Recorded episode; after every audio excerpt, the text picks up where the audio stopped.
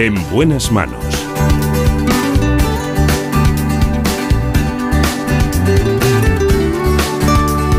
El programa de salud de Onda Cero. Dirige y presenta el doctor Bartolomé Beltrán.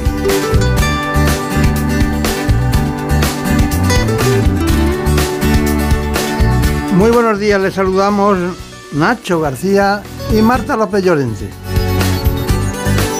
Es nuestro realizador y nuestra productora.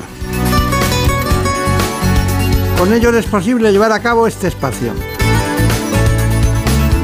Vamos a empezar por lo más importante.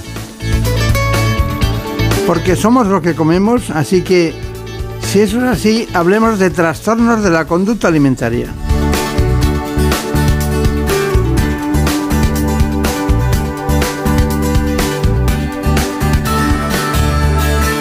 En buenas manos. El programa de salud de Onda Cero.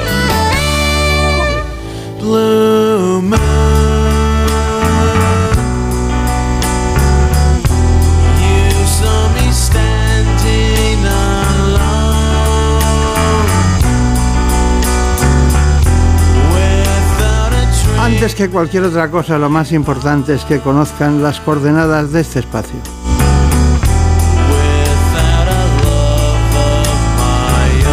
Acompaña la doctora Marina Díaz Marsá. En buenas manos.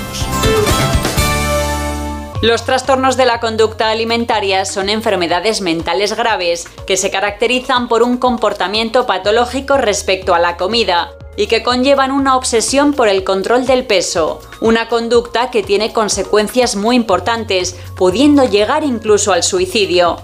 Estos trastornos han existido siempre, aunque en los últimos años su prevalencia ha aumentado considerablemente y ya se habla de una nueva epidemia del siglo XXI. En España se calcula que alrededor de 400.000 personas padecen alguna de estas patologías, las más comunes la anorexia y la bulimia, pero hay otras como el trastorno por atracón. La mayoría de los pacientes son chicas entre los 12 y los 24 años, cada vez aparecen a edades más tempranas, pero también se dan en mujeres mayores de 30 y en varones. Entre los factores que pueden desencadenar estos problemas están el modelo actual de belleza que impone un cuerpo más delgado. También juegan un papel importante la genética y una personalidad perfeccionista y autoexigente. Y aunque esta patología deba ser abordada por un equipo de expertos, solo puede superarse si el paciente reconoce su propia enfermedad. Bueno, está muy bien la presentación esta mañana del tema de los trastornos de la conducta alimenticia, pero hay, se ha dicho una, una expresión de una enfermedad mental. ¿Es una enfermedad mental? Es una enfermedad mental. Eh, el, el, concepto trastorno de conducta alimentaria le hace un flaco favor a la enfermedad, porque no solo va de alteración de la ingesta, va de conflictos emocionales, va de malestar, va de sufrimiento, va de eh, conductas impulsivas y claramente es una enfermedad mental.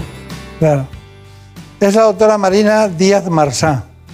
Cuando vi el apellido Marsá, como en, en Mallorca había un Riera Marsá, es un apellido mallorquín de catalano para adelante, ¿no? Mi abuelo era, era de Cataluña. ¿Mm? Allí, de hecho, tengo el orgullo de que las eh, estatuas de la Plaza de España fueron puestas por mi eh, bisabuelo, Antonio Marsá Bragado. ¿Y en qué, en, en, qué categoría estaba él? Él, bueno, fue fiscal general de la República. ¿Mm?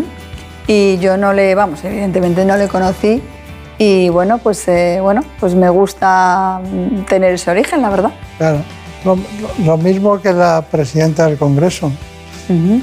que su abuelo era general en aquel momento de la República, ¿no? Bueno, son historias, ¿no? Son historias. Me gustaría que la viera ahora, ¿no? Bueno, pues me gustaría. En algunas cosas tendríamos que debatir, pero me gustaría. se debatió mucho eso, se debatió sí, mucho, sí, sí. sí. Bueno, Vamos a ver, eh, usted ha dicho que era un trastorno mental, pero cuando se dice que una persona tiene un trastorno de la conducta alimentaria, ¿qué, qué quiere decir? Pues lo que quiere decir es que tiene una alteración de la conducta con la ingesta que le hace interrumpir su biografía, es decir, que le impide funcionar Palabras mayores, como eso, una persona normal. interrumpir su biografía es muy fuerte. ¿eh? Es que es muy fuerte. Es que un trastorno de la conducta alimentaria no es un capricho de adolescentes, no es un capricho de mujeres, es una enfermedad mental grave. Y eso hay que asumirlo así. Evidentemente, eh, en función del momento en que lo detectes, pues puede ser menos o menos grave, pero hay que planteárselo así. Por eso el abordaje, cuanto más precoz y un abordaje multidisciplinar, eh, bueno, pues eso va a evitar las cronicidades o las largas evoluciones de estos trastornos. ¿Cuántas otras disciplinas o especialidades están implicadas en el, cuando se abordan ese tipo de trastornos? Nosotros trabajamos un equipo de psiquiatras, psicólogos, eh, terapeutas ocupacionales, endocrinos, nutricionistas y también a veces ginecólogos. Y desde el, conjunto trabajo de todos, la, la evolución de la enfermedad puede ser buena. Cuando dice a veces ginecólogos me he dado por eludido.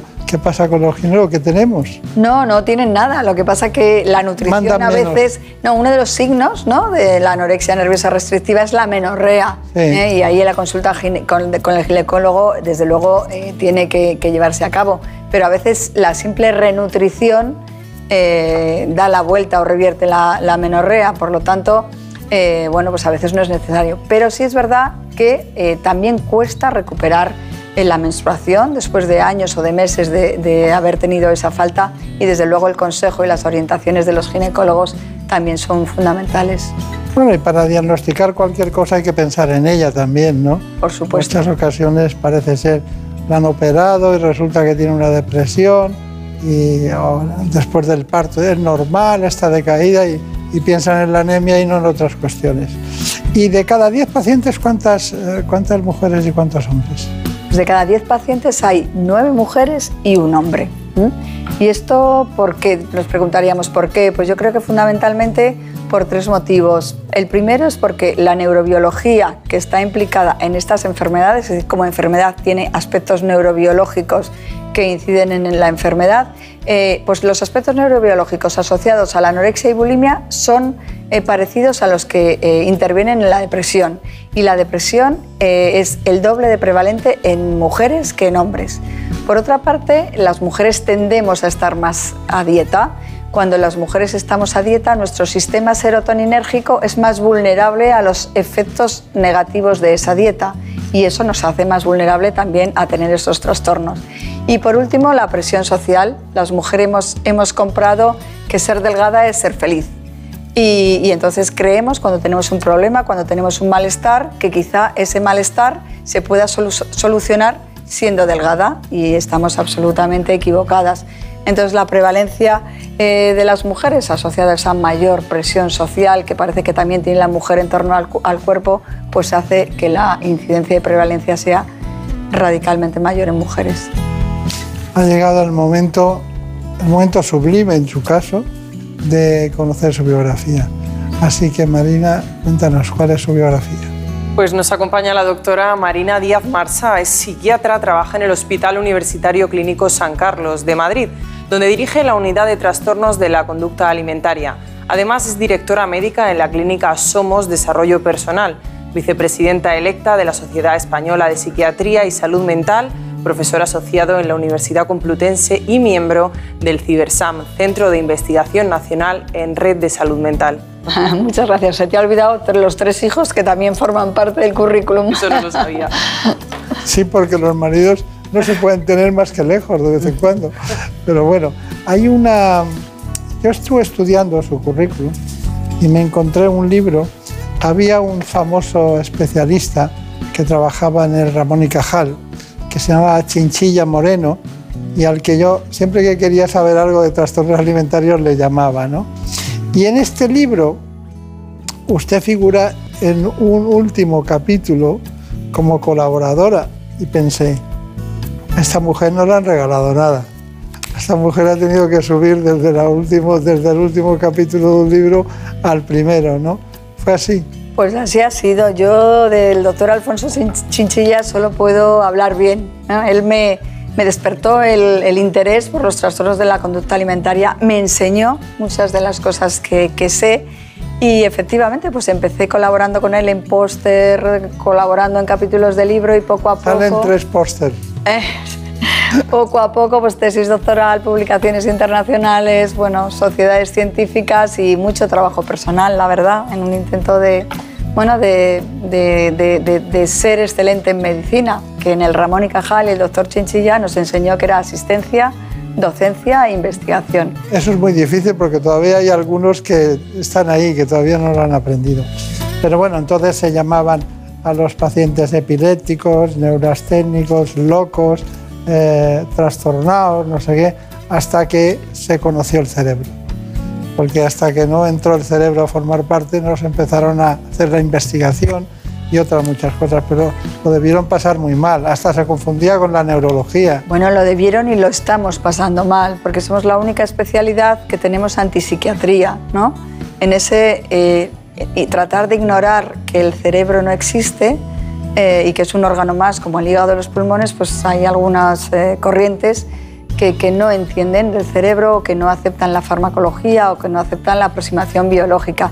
Y evidentemente esa aproximación no es única. Todas las enfermedades mentales son el resultado de una neurobiología, una predisposición, más factores ambientales y sociales que inciden en esa predisposición. En estas dos enfermedades básicas, hay otras muchas, la vigorexia lo puede ser, pero cuando hablamos de anorexia nerviosa y de bulimia, hay una con carga más a lo, que es eh, la bioquímica, los trastornos de ese tipo, pero también hay otra que carga sobre lo social. ¿Está de acuerdo o no? Yo creo que ambas, eh, a ver, al final un trastorno... No, no, dígame que no, dígame que no. No, pues no del todo, porque ambas, a ver, al final los trastornos de conducta alimentaria son una forma de manejar el malestar. El malestar viene de diferentes vías. Puede ser una predisposición biológica, puede ser acontecimientos vitales estresantes, acontecimientos traumáticos, acoso escolar, abusos, alteraciones en las relaciones familiares, mala situación económica, dificultades laborales, todo ese malestar, las, hay algunas personas que lo manejan mediante el control y descontrol de la comida. Eso es un trastorno de conducta alimentaria. Por eso decía que el nombre a veces le hace un flaco favor al trastorno, porque cada trastorno de conducta alimentaria es un mundo. Hay que saber qué le pasa a cada persona que está a tu lado. ¿Qué hay detrás? Efectivamente. Sí, lo que pasa es que la anorexia nerviosa cursa clínicamente de una manera y la, de hecho ustedes tienen tablas comparando una y otra, luego no son iguales. No, no son iguales porque los factores genéticos, eh, la personalidad eh, o la forma de afrontar el estrés son diferentes en función eso, de qué neurobiología y, de, y qué acontecimientos me han pasado en mi vida. Y con mi genética, mi vida y lo social donde me muevo, aparece la enfermedad. Claro. Y la bulimia sí que vemos a, muchas mujeres que la tienen, que es como consecuencia de la influencia, decían los libros antiguos, sociosanitaria, pero más social, más en relación con los medios de comunicación, en relación con la moda, la belleza. Claro, no tiene nada que ver con, con la otra. Yo no sé, mm, no me gustaría tener ninguna de las dos, pero si tuviera que tener una, preferiría la bulimia. Hombre, por, pues sí, o, no, no sé qué decirte. Lo que pasa es que la anorexia tiene unas consecuencias orgánicas devastadoras. ¿no? Devastadoras, sí. Devastadoras, la desnutrición, eh, bueno, pues puede llegar a producir la muerte, ¿no? Claro. Y como una paciente mía de muchos años de evolución decía, no es solo que me vaya a morir, que bueno, eso ya lo sabía, es que nadie me ha contado lo que hay que pasar hasta que te mueres. O sea, todas esas consecuencias orgánicas de alteraciones del hígado, alteraciones del ritmo intestinal, eh, las fracturas óseas, la caída del pelo, la caída de los dientes, eso, pues, vale, saben que se pueden morir, pero no saben que hasta que se mueren lo pasan muy mal. Nosotros podemos morirnos aquí en el plato porque yo estaría hasta dentro de una semana escuchándola cada día, pero no puede ser. No, porque entonces tendrías que comer y eso iría mal. bueno, eso a veces es, muy fácil, porque cuando te fracturas algo o tienes una artrosis es fácil, pero en este tipo de, problemas es mucho más complicado reconocerla, ¿no? Porque incluso piensan que eso le pasa a todo el mundo, no ven el, el resto. Pero bueno, vamos con lo que nos importa. Tengo muchas eh, cuestiones que tratar, pero hay una, no sé si existe la psicoterapia, pero desde luego es difícil de tratar a este tipo de pacientes. ¿Qué tenemos de psicoterapia? Pues en el abordaje de los trastornos de la conducta alimentaria participan distintos especialistas. Uno de ellos es el psicólogo, cuyo papel es fundamental. Elena Santos, psicóloga del Centro Somos Desarrollo Personal, nos ha explicado en qué consiste el trabajo que realiza con los pacientes. La psicoterapia es muy importante en estos trastornos porque eh, son trastornos que no solo tienen que ver con la comida y con la nutrición como habitualmente se entienden, sino que hay una historia traumática de base, hay eh, dificultades en las relaciones con las personas, en la gestión emocional y es algo que ponen en el cuerpo, ¿no? Y que, y que hace que les dificulte bastante su día a día. La terapia psicológica en estos pacientes eh, se, se, realiza de manera individual, donde se hace un trabajo muy profundo de evaluación del perfil de personalidad, de trabajo de la distorsión del, del cuerpo, de renutrición también, de trabajo emocional y luego también se complementa con el trabajo en grupo, en el cual tenemos grupos de, de terapia específicos para trastornos de conducta alimentaria y luego también tenemos el hospital de día, donde eh, hay varios eh, grupos de, terapia y donde está incluido eh, algo que es muy importante para la evolución de estos trastornos, que es el comedor terapéutico. Para los pacientes es algo muy importante, en él aprenden a comer de otra manera, aprenden a relacionarse con la comida de una manera diferente, de una manera más sana. Al hacerlo en grupo también es algo que es muy enriquecedor y generalmente eh, da muy buenos resultados y aprenden una manera nueva de relacionarse con la comida y de, y de mejorar en sus patrones de nutrición. Aprender a comer de, de, una, de una nueva manera, por así decirlo. Claro, de una nueva manera. Bueno, eh, esto, ¿dónde era esto? Esto era en, la, en mi clínica, en la clínica Somos Desarrollo Personal, en la calle Montalbán 3, tercero izquierda. Es que y era mi despacho, que es que estoy muy orgullosa de mi despacho. Era, eh, lo del número 3 la persigue, ¿eh? Sí, sí, es Tres verdad. hijos, es verdad. número 3, tercero, bueno, Antena 3. Antena 3. Claro. Bueno, eh, también tenemos unas ciertas complicaciones que quiero que las oigan los trastornos de la conducta alimentaria pueden conllevar complicaciones, en efecto, de salud en distintos órganos y aparatos. Les mencionamos solo algunas de ellas, pero hay muchas más. Los trastornos de la conducta alimentaria son enfermedades mentales graves, pero no debemos olvidarnos de los daños físicos que se pueden producir en el organismo, llegando a ser irreversibles en algunos casos. Los problemas gastrointestinales son los primeros en presentarse. Es normal que aparezca estreñimiento y un retraso en el vaciado gástrico que provoca una sensación de hinchazón. Por otro lado, los vómitos autoprovocados pueden dañar la dentadura e incluso causar una ruptura del esófago del estómago en el caso de los atracones.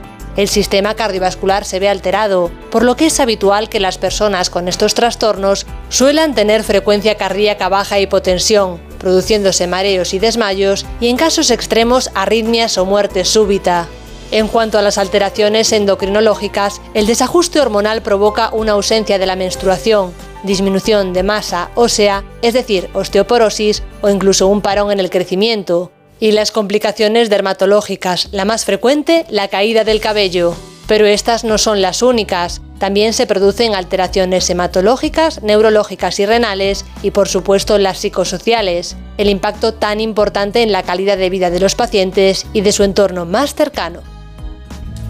Bueno, todo esto lo podría haber contado perfectamente nuestra querida invitada de hoy, porque lo, ve cada día, ¿no? Marina Díaz Marsá. Pero de todas maneras hay cuestiones que muy rápidamente quiero que me matice. Predisposición, predisposición genética. Ya ha dicho algo ustedes de ambas. Existe predisposición genética, no tenemos un gen identificado, pero sí que tenemos genes que se asocian a estos trastornos eh, y que están también asociados a otros trastornos mentales como son eh, la depresión, eh, la hiperactividad, algunas alteraciones metabólicas, con lo cual todas las alteraciones de la saciedad, de la falta de apetito y que tienen también relación con el sistema metabólico también parecen que, están ahí genéticamente de, determinadas y los genes relacionados también con, las, con la impulsividad, en este caso más asociado a la bulimia, al trastorno por atracón, donde se ha visto unos genes fundamentalmente relacionados con el sistema serotoninérgico donde condicionan conductas impulsivas ante determinadas situaciones de estrés. Brevemente, eh, baja de autoestima. Baja de autoestima, pues eh, la verdad es que estas pacientes eh, no se creen merecedoras de nada, por eso buscan la perfección del cuerpo para, para que la gente las quiera. Adolescencia, relación entre adolescencia y estas dos patologías. Adolescencia es un momento de vulnerabilidad, donde todavía no tienes identidad, donde estás buscando tu sitio y donde a veces ¿no? ese malestar lo enfocas de mala manera. Entonces hay que apoyarles, dar recursos para eh, construir la identidad que les va a llevar a un ser adulto sano. ¿Y si yo digo sexo femenino? Mayor vulnerabilidad. Mayor vulnerabilidad en relación a las emociones, en relación a la crítica, en relación a la hipersensibilidad al rechazo y mayor vulnerabilidad en relación a los abusos sexuales que también muchas veces están debajo de estos trastornos. Curioso, eso lo, lo he leído en algún momento y me ha llamado la atención. ¿Y la obesidad? Bueno, la obesidad también forma parte de estos trastornos porque también hay genes que condicionan un aumento de peso y una, bueno, pues un, peso eh, diferente al que marcan los cánones de la sociedad y por lo tanto son más vulnerables a tener estos trastornos. Rasgos psicológicos. Perfeccionismo, eh, autoexigencia, necesidad de, eh, de que los demás estén satisfechos, eh, no contacto con las emociones, eh, impulsividad, eh, inestabilidad, disregulación emocional, sentimiento de vacío. Ambiente familiar desestructurado o sobreprotector. Pues ambos. Ambos. Lo desestructurado hace que las pacientes tengan carencia de, vínculos y tengan carencias. La sobreprotección frena su propia identidad y además les pone encima unas expectativas que no son las propias, que a lo mejor son de la familia y el conflicto entre mis propias expectativas y lo que se espera de mí muchas veces eh, mm, de forma sutil va calando en el adolescente y puede dar lugar a estos trastornos. Educación familiar. Importantísima. Educación familiar y tiempo familiar. Una de las cosas que estamos viendo que están asociadas a la avalancha de trastornos mentales y de trastornos de conducta alimentaria es que eh, hay que pasar tiempo en familia. Bien, bien, bien, hay que pasar tiempo en familia. Bueno, pero hoy aquí lo importante en este estudio es Marina Díaz Marsá, que nos tiene que hacer sus conclusiones.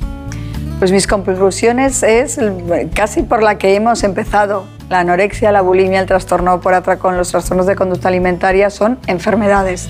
Hay que tener mucha paciencia. Son enfermedades que necesitan tratamientos a largo plazo. Hay que hacer un seguimiento siempre de cinco años al menos de las pacientes y que no hay que tirar la toalla, o sea, que decir que pueden mejorar, que van a salir. Y luego otra cosa importante, hay que acompañar y no vigilar. El control, el hablar constante de comida, el obligarles no sirve para nada. Tenemos que acompañarlas eh, y que ellas pidan ayuda, pero sin, un control policial. El acompañamiento, el preguntarles cómo se sienten, eh, qué problemas tienen, eh, cómo les podemos ayudar, vale mucho más que la vigilancia policial.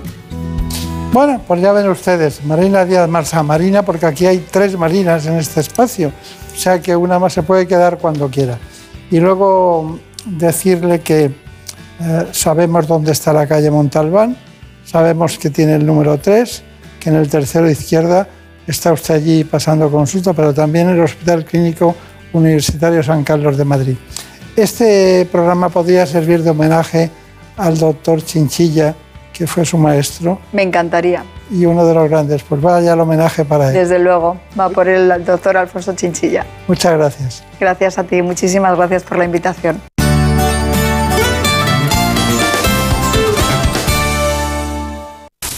Es lógico. Murprotec, empresa líder en la eliminación definitiva de las humedades, patrocina la salud en nuestros hogares. Un día descubres que tienes humedades en techos, paredes, están por todas partes. ¿Qué puedes hacer? Llama a Murprotec. Llama, al 930 1130 o entra en murprotec.es. Si con las humedades te las tienes que ver, ¿qué puedes hacer? Llama a Murprotec. 930 1130. Murprotec. Cuidando tu hogar, cuidamos de ti.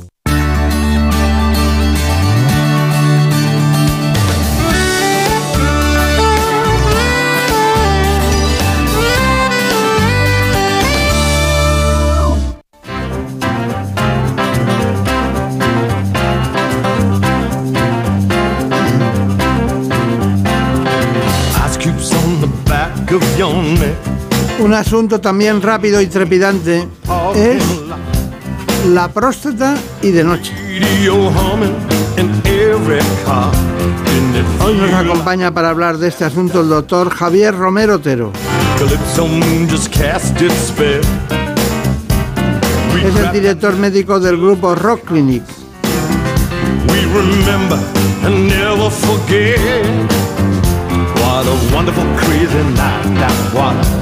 Así que les propongo que vayamos con este informe para situarnos en las coordenadas del espacio.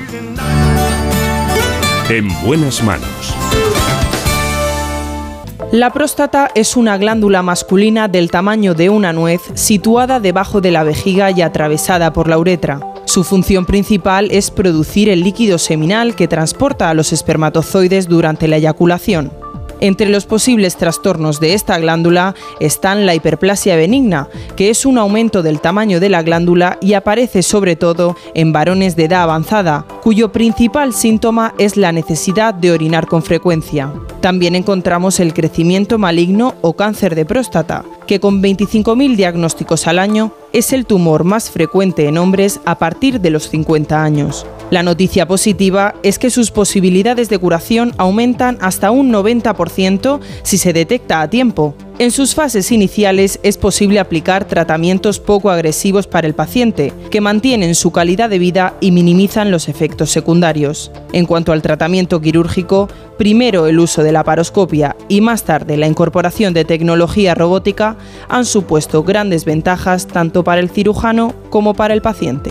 Bueno, pues aquí estamos en un día muy interesante que ahora comentaremos con el especialista invitado. Pero antes quiero decirle a todos ustedes que la coincidencia entre lo que es eh, la medicina y la tecnología tiene un cuerpo de doctrina mayúsculo en este campo, en el de la próstata. Por eso estamos insistiendo mucho y sobre todo porque al conocer al especialista invitado de hoy descubrimos un campo, un trayecto, un camino del que no queremos salir en absoluto.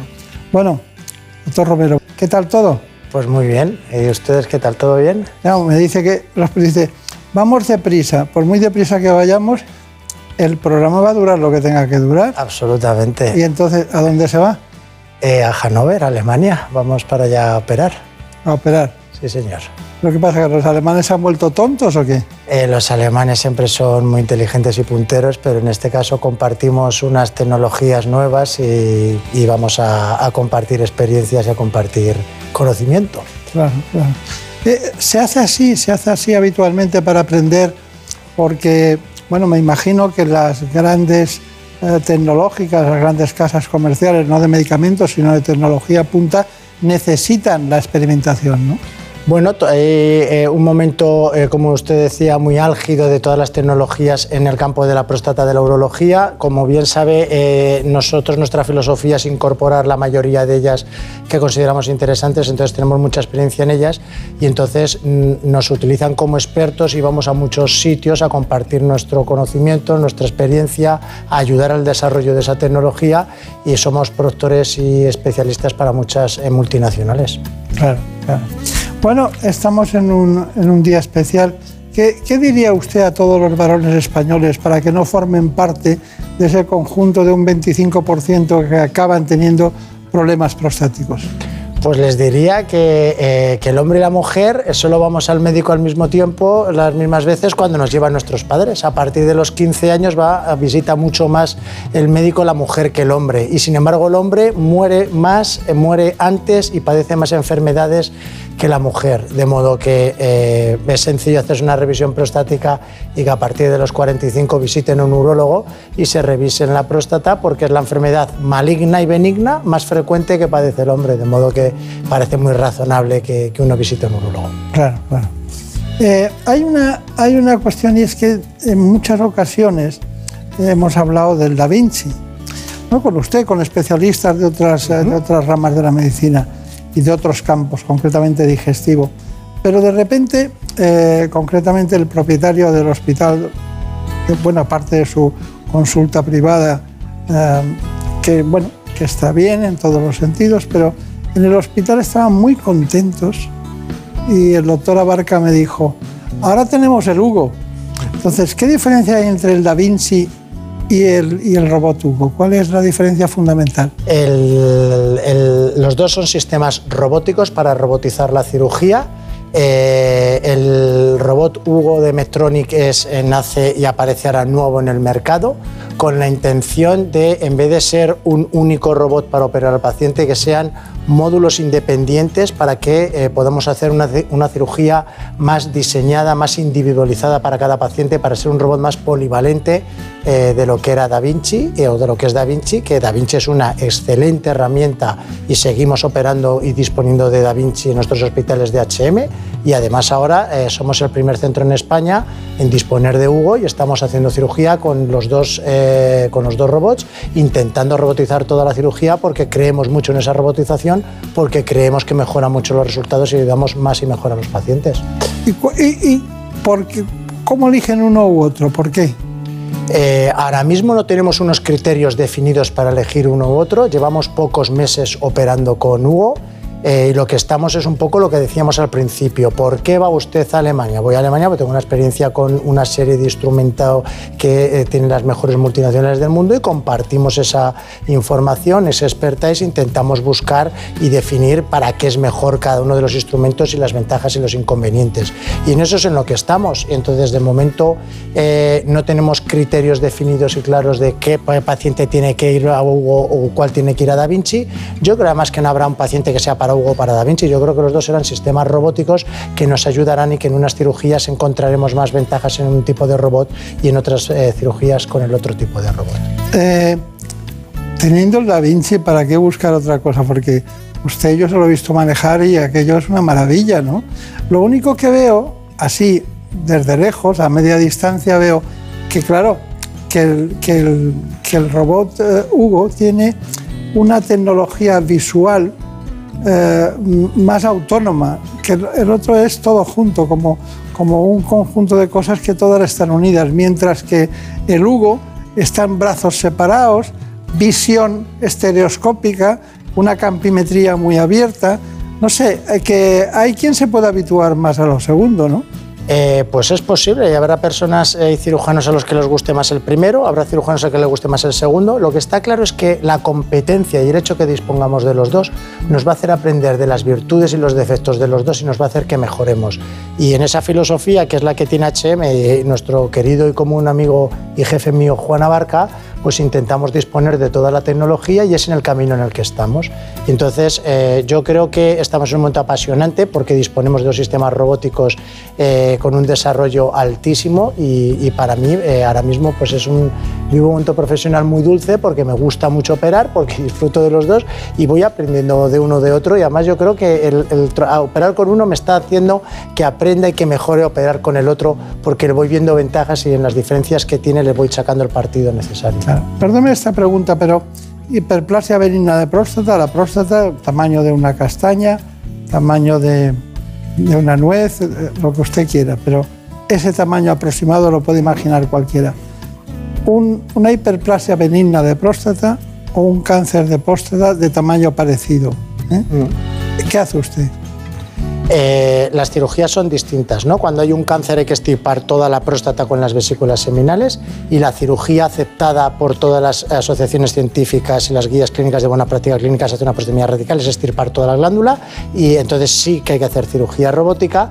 Cuando se tiene una hiperplasia benigna de próstata lo que hay que quitar es la parte central de la próstata que es la que obstruye y entonces se puede hacer robótico, pero eh, se puede hacer también sin hacer una- unas incisiones abdominales a través de la uretra con un láser o con un acuavino, con otras técnicas, intentando ser mínimamente invasivo. De modo que eh, depende del paciente, de la edad, eh, del peso, de las comorbilidades, de su interés en la función sexual. Tenemos que tener todas esas variables y en función de eso, como nosotros disponemos de toda la tecnología, le decimos cuál creemos que es el tratamiento más adecuado para Claro, porque es una medicina también personalizada, no es no vale todo, todo para todos, sino que cada uno eligen ustedes el sistema. Yo siempre, eh, desde que estoy en este proyecto en HM Hospitales como jefe de departamento de urología, eh, siempre presumo y digo lo mismo que nosotros no resolvemos el problema del paciente con la tecnología y el modo que sabemos, sino que resolvemos la- el problema del paciente con la mejor tecnología para ese paciente dependiendo de las necesidades y de las características del paciente. Y eso es muy importante, por eso hay que tener toda la tecnología y nosotros disponemos de ella. Está muy bien, está muy bien. Bueno, seguiremos hablando de estos asuntos que son tan interesantes, pero lo importante es que Marina Montiel le conoce a usted perfectamente. Sí, sí. Ha ido muchas veces a los quirófanos. ¿Nos cuentas quién es? ¿Cuál es su currículum? Bueno, yo y seguro que muchos más les presento al doctor Javier Romero Otero. Él es urólogo. Desarrolla su actividad asistencial como director del Departamento de Urología de HM Hospitales en Madrid y es director médico del grupo Rock Clinic. Además es profesor en universidades como la CEU San Pablo, la Complutense o la de Salamanca. Autor de más de 30 capítulos de libros y de 110 trabajos de investigación. Muy buenos días, doctor. Buenos días. Bueno, doctor Romero, gracias Marina.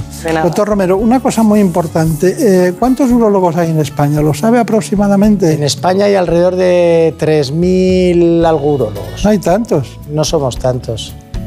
No, no, no. Y... De todas formas, somos más urólogos por habitante que en Inglaterra de lejos. En España hay un urólogo por cada 30.000 habitantes eh, y en Inglaterra hay uno por cada 100.000 habitantes. En España tendemos a tener muchos profesionales sanitarios eh, por, eh, por el número de especialistas. Sin ir más lejos, en la Comunidad de Madrid hay más cirujanos cardíacos que en toda Francia junta. Es decir, en España tendemos a tener mucho personal sanitario con respecto al resto de los países de Europa. Claro, claro tanto en el Hospital de Madrid como en su clínica, en Rock Clinic, eh, me gustaría saber cuál es la causa principal de acudir a un urólogo cualquier ciudadano, es decir, en general. Serán por grupos de edad, evidentemente, no es lo mismo alguien de 25 años que alguien que tenga 50, ¿no? porque a partir de los 50 es cuando empiezan los problemas. En la mayoría de la actividad de un urólogo, el 70% de la actividad de un urólogo generalista, eh, se centra en la patología prostática. Piense que el cáncer de próstata es el cáncer más frecuente que padece el hombre y la hiperplasia benigna de próstata es la enfermedad benigna más frecuente que padece el hombre. Es decir, un hombre de 50 años tiene unas probabilidades del 50% de tener un cáncer de próstata y de un 50% de tener una hiperplasia benigna de próstata porque ambas pueden coexistir en la glándula. De modo que la mayoría de nuestra patología es esa. Luego existen otro tipo de tumores, como puede ser el renal o el vesical, que también están entre los cánceres más frecuentes. Uno es el cuarto y el otro es el quinto más frecuente. Y luego enfermedades benignas, como son la disfunción eréctil, problemas sexuales o de litiasis, de formar piedras en la vía urinaria, que es un poco eh, a lo que más nos dedicamos y lo que más trabajamos. Tengo anotados aquí el Aguabim, eh, el Rezum, que está empezando a ser muy desechado, ya me lo contará usted, el Olmium y por supuesto los dos, los dos clásicos, ¿no? Eh, el Da Vinci y el robot Hugo. Esos son los temas que hoy vamos a tratar. Pero el Aquabim le gusta.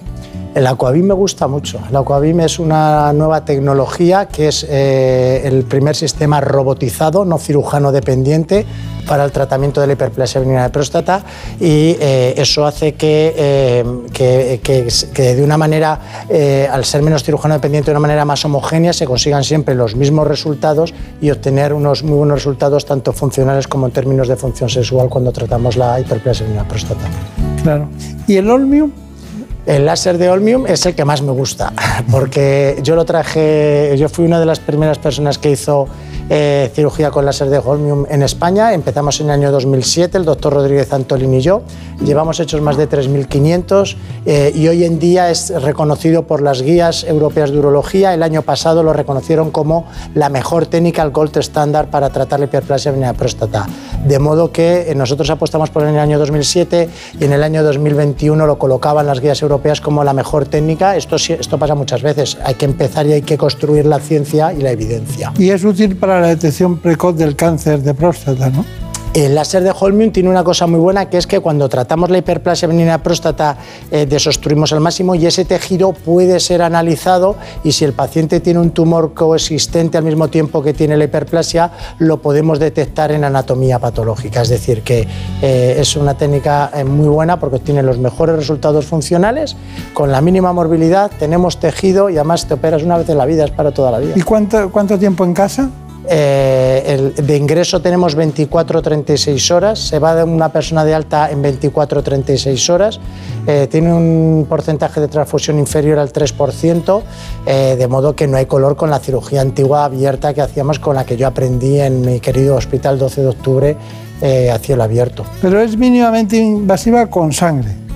Es mínimamente invasiva con muy poquita sangre y es raro que haya que eh, transfundir al paciente o que haya problemas eh, de sangrado.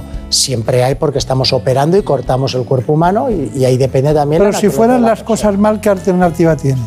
Si cuando estoy operando con una sede del Holmium se ponen las cosas mal, por lo, es muy raro que tengas que hacer eh, nada. No, no me ha ocurrido nunca que tenga que No, ni a mí ni a nadie, porque en el momento con el láser lo controlas. Lo que puede ocurrir es que luego en el posoperatorio se abra algún vaso que quedó sellado, que tal, que sangre y que le tengas que acabar reinterviniendo. Pero ese porcentaje de reintervención es bajísimo. Le, insisto, se, se, transfunde sangre a menos de un 3% de los pacientes. Reintervenciones son anecdóticas. Eh, el cáncer de, próstata afecta alrededor de 25.000 españoles, pero hay muchas cuestiones, cada uno es diferente y hay cuadros clínicos que nosotros hemos detectado, ¿verdad Marina? Pues sí, el cáncer de próstata, como bien decías, doctor, afecta cada año a cerca de 25.000 españoles. Los mayores miedos de los pacientes que lo padecen son la incontinencia urinaria, la disfunción eréctil y todo lo relacionado con su vida personal, social y laboral. La buena noticia es que gracias a la llegada de la cirugía robótica con técnicas como el robot Da Vinci y el Hugo, cada vez hay menos riesgos. Nos lo cuenta el propio doctor Romero. Hoy vamos a intervenir a un paciente de 73 años que a raíz de una determinación de PSA eh, que aparece elevado se decide la realización de una resonancia nuclear magnética en la cual detectamos un área sospechosa de tumor, hacemos una biopsia de fusión en la cual se ve esta zona amarilla que es donde está el tumor, las biopsias en rojo son las que le han dado positivo para cáncer, las biopsias en verde son las que le han dado negativas para cáncer y las biopsias en naranja son las que le han dado eh, que tiene una lesión premaligna. Con este tumor diagnosticado se evalúan las posibilidades y se decide realizar una prostatectomía radical eh, asistida con robot. La cirugía robótica nos permite conseguir en muchas más ocasiones y con un porcentaje mayor de éxito el plan imprevisto que teníamos para el paciente, de modo que nos permite hacer una disección más detallada, acceder a zonas en las que antes nos era más dificultoso, que haya menor sangrado, que el paciente recupere su vida habitual eh, mucho antes. Y en términos de la cirugía urológica de próstata como vamos a hacer hoy, eh, que se recupere la función sexual y miccional eh, de una forma mucho más precoz. Por eso nosotros hemos robotizado toda nuestra cirugía con la intención de tener todas las opciones robóticas eh, que existen en el mercado para poder ofrecerle a cada paciente la mejor solución. Bueno, está claro, estará satisfecho, ¿no? Estamos muy satisfechos, sí, señor. Este caso, este caso concreto que, operó usted, eh, ¿cuál es la indicación? ¿Por qué se indicó esto? ¿Y cuál ha sido el proceso? ¿Ya está en casa? ¿No está en casa? Están en casa en 36 horas. Eh, ingresan el mismo día que les operamos. Eh, bueno, se hace el proceso diagnóstico del cáncer de próstata, que la mayoría de las veces que se diagnostica en España y en el mundo occidental es gracias a una campaña de screening. Va uno a una revisión, se le pide un análisis de sangre, aparece un PSA elevado, entonces hace una resonancia magnética. Por primera vez con la resonancia vemos esas lesiones eh, tumorales que antes no éramos capaces de ver. Entonces hace una biopsia de fusión que ha de ser de fusión no cognitiva con un, eh, con un ecógrafo de fusión, entonces eh, le diagnosticamos del cáncer de próstata y valoramos las opciones. Todo cáncer de próstata no hay por qué tratarlo, si es de bajo riesgo se puede hacer una vigilancia activa, si es de bajo riesgo o riesgo intermedio se puede hacer una terapia focal, es decir, quitar únicamente la zona tumoral y preservar el resto de la glándula. Y cuando ya es eh, un tumor que tiene una agresividad media o alta, entonces sí que hay que dar un tratamiento radical en términos de cirugía o de radioterapia. Eh, nosotros cuando vienen los pacientes y operamos tenemos robotizada toda nuestra cirugía, seguimos haciendo cirugía laparoscópica. Eh, yo soy de los pocos eh, ave fénix raros que todavía saben hacer prostatectomía radical abierta, porque a mí me enseñó mi maestro y amigo Alfredo Rodríguez Antolín a hacer cirugía abierta de próstata y si es necesario se hace, porque a veces el paciente tiene la tripa con muchas cirugías previas y no se puede crear el espacio para operarlo. Y de lo que se trata es de quitar la glándula. Lo que ocurre es que quitando la glándula prostática, si lo hacemos robotizado, obtenemos muchos mejores resultados y conseguimos muchas más veces el plan que teníamos previsto antes de operar. Si nos cuenta menos cosas, sabremos menos. Pero si nos sigue contando muchas cosas, no llegará a Hannover. Seguro. Eso ya se lo explico. Pero bueno, vamos con el quirófano. Vamos allá. Pues después de conocer el cuadro clínico del paciente y todas las virtudes de la cirugía robótica, entramos en el quirófano del doctor Romero, que nos explica cómo se lleva a cabo la intervención de un cáncer de próstata con el robot Hugo. Vamos a realizar una prostatectomía radical robótica eh, secundaria a un cáncer de próstata en este paciente que es eh, obeso. Eh, lo vamos a realizar con el sistema Hugo y de lo que consiste es en estirpar la glándula prostática con las vesículas seminales.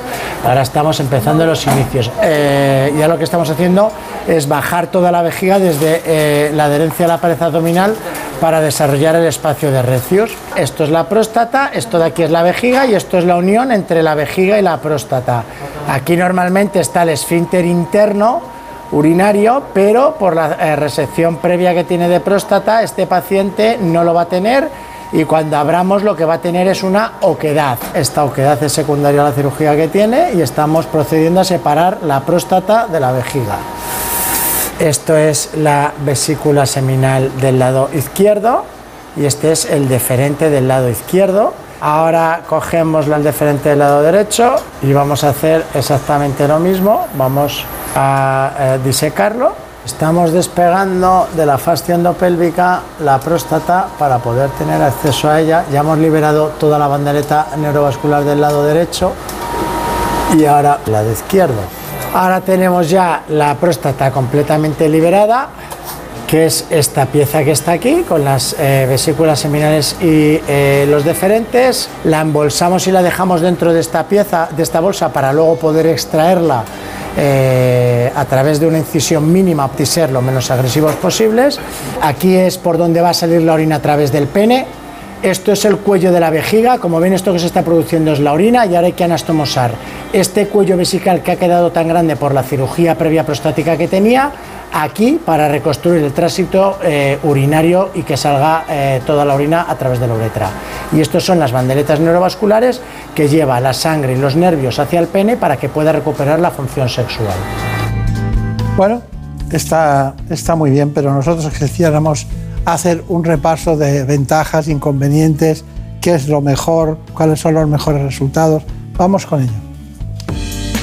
La hiperplasia benigna de próstata afecta a más de la mitad de los hombres mayores de 50 años. Gracias a los avances tecnológicos ya es posible tratarla minimizando los riesgos. Uno de los métodos de alta precisión es la tecnología Aquabim, que en pocos minutos y mediante un chorro de suero fisiológico de alta velocidad consigue solucionar este agrandamiento de la glándula independientemente de su tamaño y de su forma. Además, permite a los pacientes conservar la eyaculación en 9 de cada 10 casos, sin apenas riesgo de disfunción eréctil ni de incontinencia.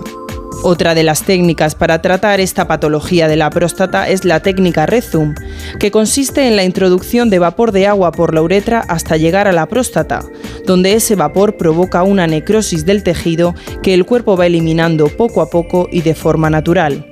De esta manera se reduce el volumen de la próstata aumentando el tamaño de la uretra, lo que mejora el flujo y la calidad miccional un procedimiento para pacientes con síntomas leves, sin riesgo de incontinencia urinaria ni de disfunción eréctil, y que no precisa anestesia general ni ingreso hospitalario.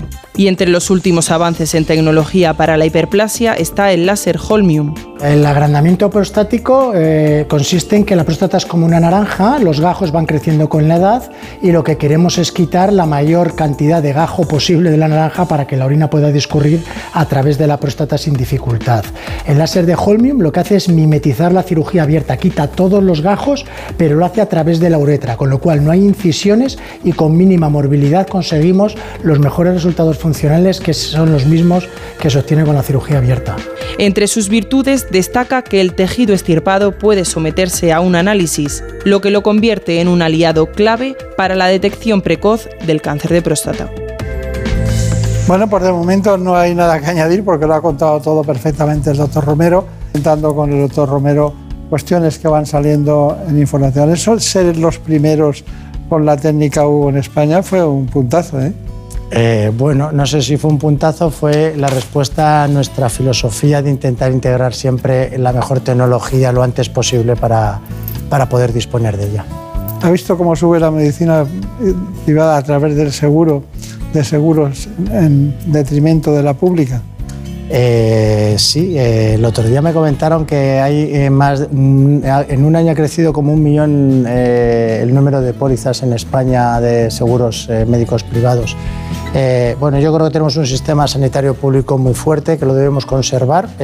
yo trabajo toda mi vida en el Hospital Universitario 12 de Octubre y creo que se hace una medicina muy buena. es cierto que cada vez se va haciendo más la privada, pero yo no creo que haya que verlas como enemiga una de otra o eh, yo creo que son complementarias y que se necesitan y que ambas han de caminar juntos, como ocurre en la mayoría de los países del mundo y como ocurre en todo el mundo occidental. O sea, no... Pero la medicina, la medicina privada eh, es más rápida en el sentido de, de esa, cuando te citan o lo que sea, pues en la pública es lento y hay mucha lista de espera, ¿no? Eh, sí, y ahora hay que volver a poner toda la maquinaria en marcha y bueno, pues poco a poco estoy seguro de que se conseguirá poner en marcha y esperemos que así sea porque todos queremos vivir en un país con una buena sanidad pública, ¿verdad? ¿Le recuerda usted a alguien? Parece un político. No, es la verdad, es, lo, que, es lo que siento. Muchas veces, eh, como he estado también en el 12 de octubre y ahora estoy más dedicado a HM y a Rock Clinic eh, cuando hablamos, espero y deseo que, que funcione fenomenal la sanidad pública porque tiene que funcionar. Nadie quiere vivir en un país donde no haya una sanidad pública buena y fuerte, igual que no quiere vivir en un país donde no haya una buena educación o no haya una seguridad. Eh, eso es tercermundista. Ah, claro. Bueno, entonces, ¿cuáles son sus conclusiones de todo lo que hemos hablado hoy? Porque la próstata yo no sabía que da para tanto, pero da para mucho con usted. Eh, da para más aún, ¿eh? Sí. Eh, pues eh, la conclusión y el mensaje que mandará a todo el mundo es animar a los hombres que de verdad que vayan al urólogo a hacerse una revisión y un chequeo porque merece la pena, porque es una revisión sencilla, porque es rápido, porque no le va a dar mucho tiempo y puede detectar enfermedades tanto malignas como benignas, que son las más frecuentes que padece el hombre, que se pueden prevenir y que puede hacer que no solo eh, viva más años, sino con mucha más calidad de vida. Yo creo que merece la pena dedicar uno un poquito de tiempo a su salud y a ir al urólogo. Y luego además es que hoy en día tenemos un montón de tratamientos nuevos, un montón de posibilidades nuevas que estamos ayudando a mucha gente de una forma mínimamente invasiva y se quita uno un problema del medio operándose y es que estás en 24 o 36 horas en tu casa habiéndote operado o de un cáncer o de una hiperplasia y recuperando tu vida habitual en cuestión de semanas. De modo que yo creo que merece la pena eh, que todo el mundo haga el esfuerzo y que se haga el chequeo. ¿Cuántos son ustedes? Eh, nosotros ahora mismo somos 36 urólogos eh, en el equipo, lo tenemos todo hecho en unidades, hay una unidad de próstata, otra de litiasis, otra funcional femenina, otra andrología y cada paciente cuando llega pues lo ponemos en la unidad con el especialista que sabe más de eso y que es el que mejor le va a ayudar. Claro, claro. Bueno, está usted director de orquesta. Estoy de, estoy de todo. estoy director de orquesta, estoy de operador, estoy de comunicador, eh, eh, estoy de todo. ¿Sabe usted lo más difícil de dirigir? ¿Lo que es? El capital humano, no tenga duda. Pues es una orquesta, una universidad y un servicio de prevención. Eso es lo más difícil. Sí, señor, estamos de acuerdo. Pues nada, que tenga mucha suerte, recuerdos a los compañeros y que tenga un buen viaje. Muchísimas gracias a todos ustedes, es un placer siempre venir a esta que ya siento como mi casa. ¿eh? bueno, nosotros lo sentimos también que es la suya. Muchísimas Muchas gracias. En buenas manos. El programa de salud de Onda Cero.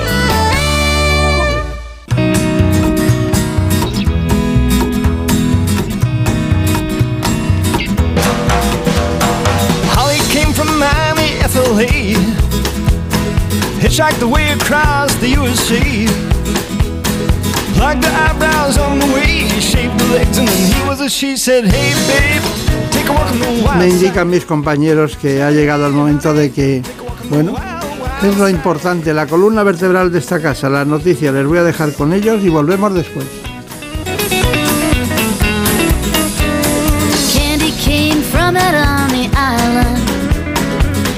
Back room, she was everybody's darling. But she never lost her head.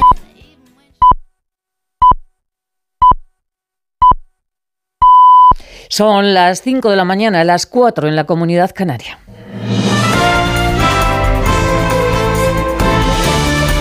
Noticias en Onda Cero. ¿Qué tal? Buenos días. Domingo de encuestas, según un sondeo que publica hoy el diario ABC, el Partido Popular puede recuperar el gobierno en Cantabria, La Rioja y Extremadura y mantiene la mayoría absoluta en la Comunidad de Madrid y también en Murcia. Con estos datos, el líder del Partido Popular, Alberto Núñez Feijó, se aferra al terrorismo y al mensaje de los últimos días que es cargar contra Pedro Sánchez por pactar con Bildu, algo que ha dicho es indecente. Y al final de la noche de ayer, cuando se ha dado cuenta de lo que está pasando, de la ola de indignación que esto genera, va el presidente y dice que lo que hace Bildu es indecente. No, hombre, no. No, de Bildu nadie puede esperar nada. Lo indecente es que tú, Sánchez, pactes con ellos, gobiernes con ellos y sometas el futuro de España a ellos. Eso es lo indecente.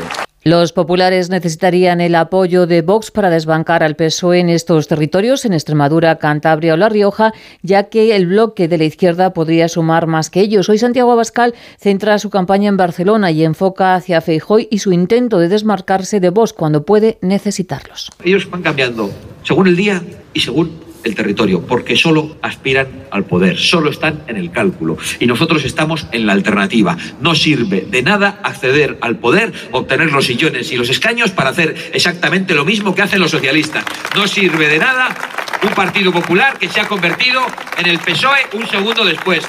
Este domingo Pedro Sánchez apoyará al candidato Emiliano García Paje en un mitin en la localidad de Puerto Llano. Será el primer acto juntos en un intento por mm, movilizar el voto para mantener el gobierno en Castilla-La Mancha. Ayer Sánchez participaba en un mitin en Sevilla donde se mostraba optimista e ironizaba con las confusiones de Núñez Feijo. Creo que se van a llevar un disgusto el 28 de mayo en Sevilla, en la provincia Javier, en Andalucía y en toda España, bien importante, ¿no? Eh, el otro día vi que Feijó se equivocaba, ¿no? Empezó la campaña en, en, Extremadura hablando de Andalucía, ¿no? Ya os digo yo que Feijó va a acabar pidiendo el voto para el Partido Socialista cuando termine esta campaña. Castilla-La Mancha es un feudo con los votos muy reñidos. A García Paje solo le vale la mayoría absoluta para seguir gobernando y por eso hace un llamamiento a los votantes, votantes tanto de Ciudadanos como del Partido Popular. Pero yo le quiero pedir a la gente a la gente que no se siente representada, aunque sea del PP, que no se siente representada con los actuales dirigentes, que no creen que haya alternativa o que en todo caso tienen claro que no quieren la muleta de voz. A toda esa gente le quiero decir honestamente que el 28 es el día de esta tierra. Unidas Podemos coge la bandera de la ley trans y también de la ley de vivienda. En un acto en Madrid, la secretaria general Ione Belarra destacaba que si estas leyes han salido adelante ha sido por el empuje que ha ejercido los morados al gobierno. El próximo miércoles se aprueba definitivamente la primera ley de vivienda de la historia de la democracia. Una ley que ha costado también sangre, sudor y lágrimas, pero que a nadie se le olvide que el miércoles no termina nada, el jueves empieza una batalla con la derecha para explicarle a todo el mundo que esa ley se tiene que cumplir hasta la última coma. Y sepan también que durante la celebración del Festival de Eurovisión, Rusia ha bombardeado la ciudad de Ternópil, la ciudad natal de los representantes de Ucrania. En el Gran Premio de Motociclismo de Francia, la pole ha sido para Bagnaña Márquez, saldrá desde la segunda posición y Jorge Martín quinto. En fútbol se disputan hoy cuatro partidos, Celta-Valencia, el Elche recibe al Atlético de Madrid, el Valladolid al Sevilla y el encuentro de la jornada, el derby entre el Español y el Barça. Los azulgranas, si ganan, se proclamarán campeones de la Liga y si el Atlético de Madrid suma tres puntos en el Martínez Valero, consolida el segundo puesto. El entrenador Simeone no le gusta lo de subcampeón. No, subcampeón no, segundo. Subcampeón es subterráneo, por abajo, ¿viste? Segundo es segundo. No, nosotros no, miramos más allá del partido con el Elche. Creo que el objetivo nuestro está más que claro, no hace falta decir lo que pensamos y lo que, lo que sentimos. Entendemos de que eh, siempre buscamos llegar lo más arriba posible, lo más alto posible, y, y no vamos a cambiar. Nueva cita con la información cuando sean las 6 de la mañana, las 5 en la comunidad canaria y todas las noticias las vamos actualizando al minuto en onda ondacero.es. Síguenos por internet en ondacero.es.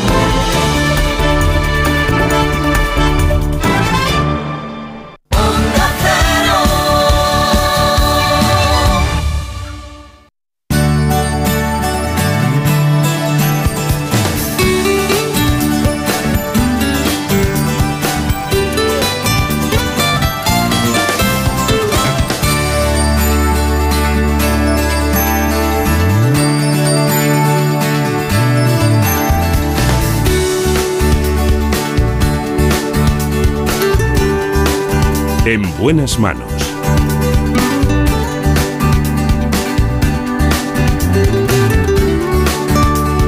El programa de salud de Onda Cero. Dirige y presenta el doctor Bartolomé Beltrán.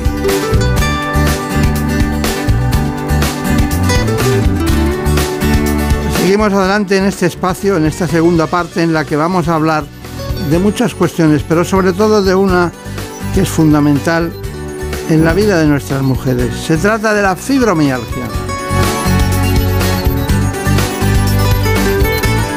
Hoy nos acompaña un reumatólogo del Hospital Gregorio Marañón de Madrid. Se trata del doctor Javier Rivera. En buenas manos. Se trata de la segunda causa de consulta en los servicios de reumatología, aunque la población general desconoce exactamente en qué consiste. La fibromialgia fue reconocida como enfermedad por la Organización Mundial de la Salud hace ya casi 30 años y a pesar de ello los afectados, en su mayoría mujeres, se siguen sintiendo incomprendidos e incluso estigmatizados. En España se estima que la sufren más de 900.000 personas y padecen sobre todo dolor musculoesquelético generalizado y fatiga, y otros muchos síntomas como trastornos digestivos, del sueño, depresión y ansiedad. Debido a esta sintomatología difusa es una enfermedad difícil de diagnosticar, un diagnóstico que suele llegar normalmente entre la segunda y la cuarta década de la vida. Su causa sigue siendo desconocida, pero parece que factores traumáticos, psicológicos, infecciosos o incluso emocionales podrían estar detrás de su aparición. En cualquier caso, sus repercusiones familiares y sociales son muy importantes, ya que es muy incapacitante y provoca un alto absentismo laboral. Estamos aquí desde el primer momento esta mañana, que sí. Sí, aquí Bueno, estamos. estoy encantado de verle de nuevo. Siempre que se habla de fibromialgia me acuerdo de usted y hemos, el equipo también, el equipo también porque, claro, vas viendo y no hay tantos especialistas en fibromialgia, pero les llegan pacientes que la tienen. ¿Cómo afecta la fibromialgia a sanitarios, a los sanitarios y a los pacientes? O sea, ¿cuál es ese juego entre ellos? Bien, yo creo que a los sanitarios les afecta igualmente que a los pacientes y además eh, dentro de lo que es el, eh, el- mundo de los sanitarios, que habitualmente pues eh, vamos también muy acelerados, especialmente algunas profesiones como enfermería y, eh, y auxiliares de clínica, pues eh, lo sufren todavía como, con más frecuencia. No, no- es cierto que no tenemos estadísticas, pero, eh, y luego mi, mi punto de vista, claro, es el de un eh, médico que trabaja en un hospital y que lo que ve es a todos los compañeros del, del hospital con la enfermedad y entonces puede estar un poco sesgado, pero la impresión que tengo es que afecta a más que al resto de la población. Claro. Un millón de españoles, Un millón. en su mayoría mujeres. Eh, tengo mucho interés en que sepan la verdad. Y la verdad está muy alejada de- del conocimiento exacto, ¿no? Dice, bueno, esto es esto, esto es lo otro, tiene usted un artritis reumatoide, usted es reumatólogo, un reumatólogo de referencia, lleva pre- precisamente esta unidad para la sociedad española también en su hospital.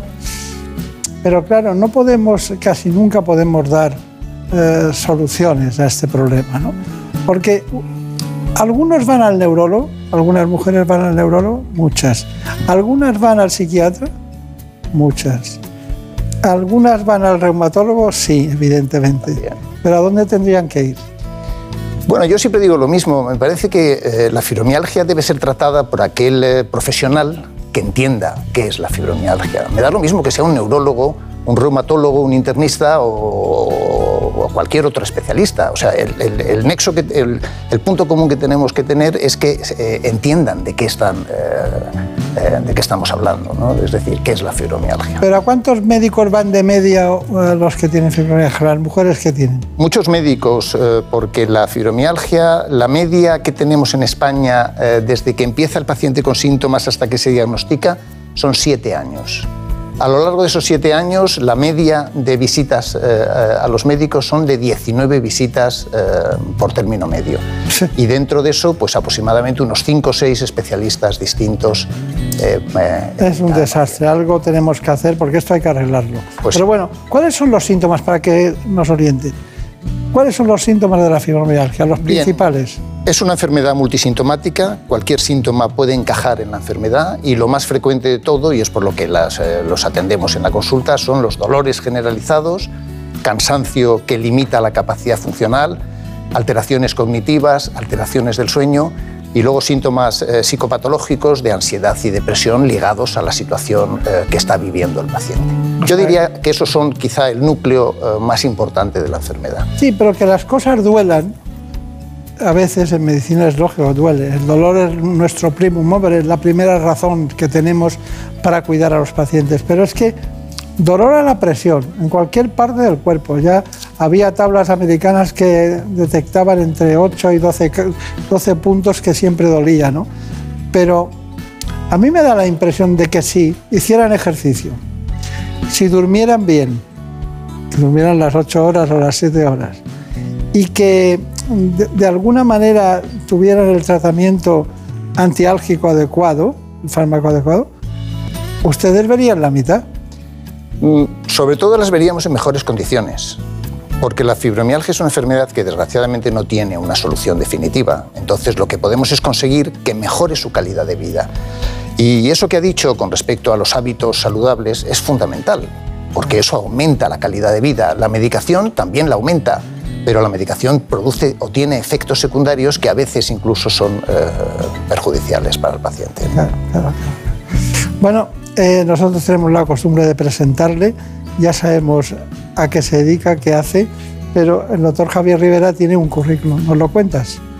¿Lo cuentas tú? Hoy se lo cuento yo. Sí, hoy, como han visto, nos acompaña el doctor Javier Rivera y es director de la consulta especializada en reumatología en el Hospital Gregorio Marañón. Además, es jefe de la misma especialidad del Centro Integral de Tratamiento de la Clínica del Dolor Wine Life Center y portavoz del área de fibromialgia de la Sociedad Española de Reumatología. Bueno, pues eh, ya sabemos eh, todos los datos de su trabajo diario, ¿no? Pero, ¿cuáles son, perdóneme la pregunta, cuáles son las causas de la fibromialgia? Bien, no la sabemos. Eso tengo que ser absolutamente sincero. Hay una serie de factores que están asociados con la, eh, con la aparición de la fibromialgia. Eh, traumatismos eh, psicológicos en la infancia, por ejemplo, se ha relacionado mucho con abusos sexuales en la infancia, accidentes de tráfico, cirugías, enfermedades infecciosas. Todas estas enfermedades son capaces de desencadenar la fibromialgia, pero no son estrictamente la causa de la fibromialgia. La causa todavía no la conocemos, aunque afortunadamente cada vez nos vamos aproximando más a entender qué es lo que está ocurriendo en, la, eh, en estos pacientes. Está usted entretenido, ¿eh? Mucho. Llevo muchos años así, sí. Pero tiene que haber alguien en el mundo que encuentre el punto, el punto clave de conexión entre tantos aparatos, tantas eh, sustancias químicas, tanto, tantos elementos bioquímicos. Luego hablaremos de la relación entre el COVID, el, el COVID persistente y lo que es la fibromialgia. Cuando yo le hablaba a usted del ejercicio físico, da la impresión de que dice, te decían antiguamente, dejar de fumar, no alcohol. Ya con eso se arreglaba. Cuando yo digo ejercicio físico, ¿qué quiero decir? ¿Por qué el ejercicio físico? Bueno, el ejercicio físico eh, me produce, eh, fisiopatológicamente hablando, fisiológicamente hablando, produce una liberación de endorfinas en el cerebro que hace que eh, los pacientes en general, los pacientes de cualquier enfermedad, mejoren. De hecho, el ejercicio físico es una medida terapéutica que no solamente se utiliza en fibromialgia, se utiliza en, multitud de enfermedades.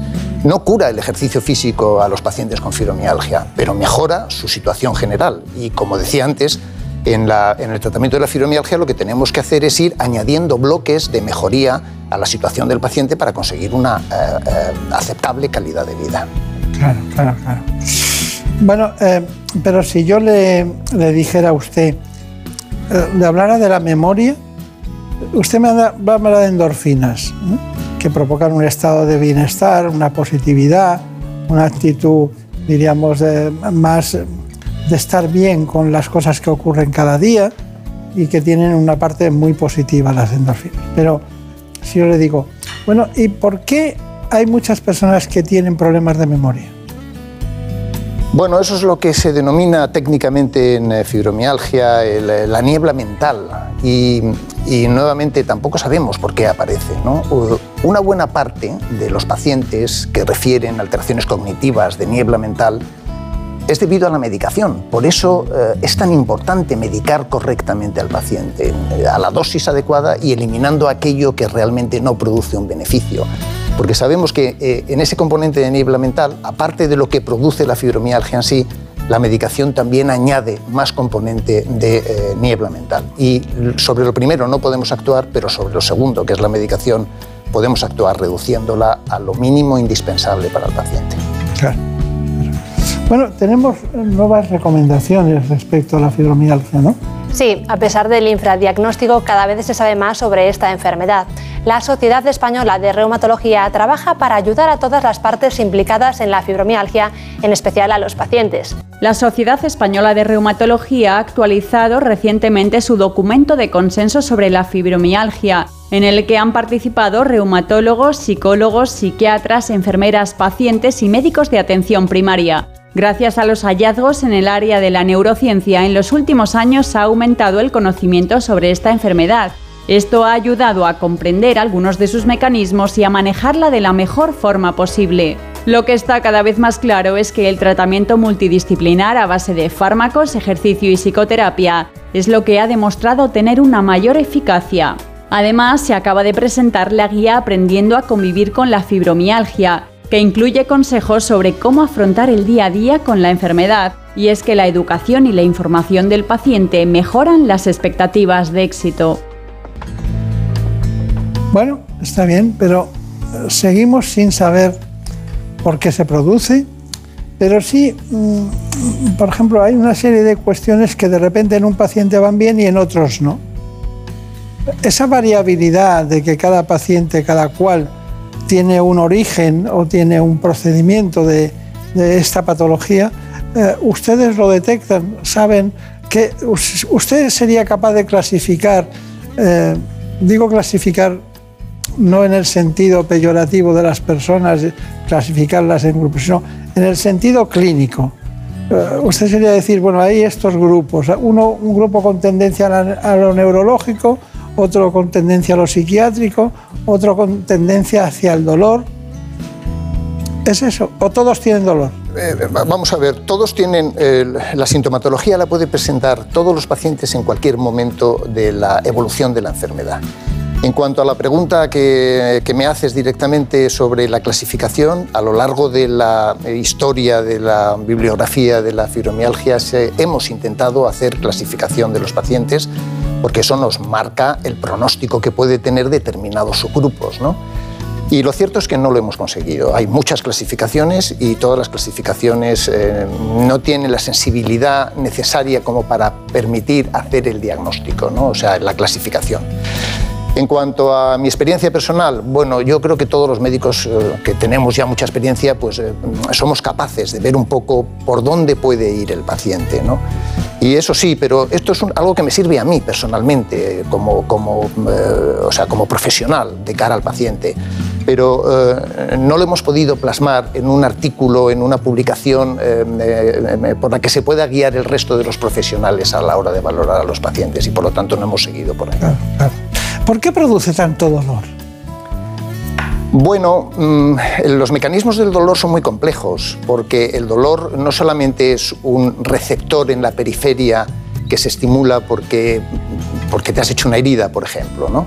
Eh, tenemos unas vías nerviosas, aparte de esos receptores, que son unas vías ascendentes, tenemos unos núcleos cerebrales por las que pasan esas vías modulando el dolor, tenemos una corteza cerebral que eh, mezcla además sentimientos y sensaciones, es decir, percepciones sensoriales eh, en el cerebro e interpreta qué es lo que está ocurriendo, y luego tenemos unas vías descendentes que vuelven otra vez a los músculos, a las articulaciones o a los ligamentos. Es decir, es un complejo mecanismo de vías que en un momento determinado se pueden fastidiar por las razones que sean. ¿no? Y, ahí es donde radica precisamente el origen del dolor. Una pregunta que parece fuera de contexto, pero la mayoría son mujeres.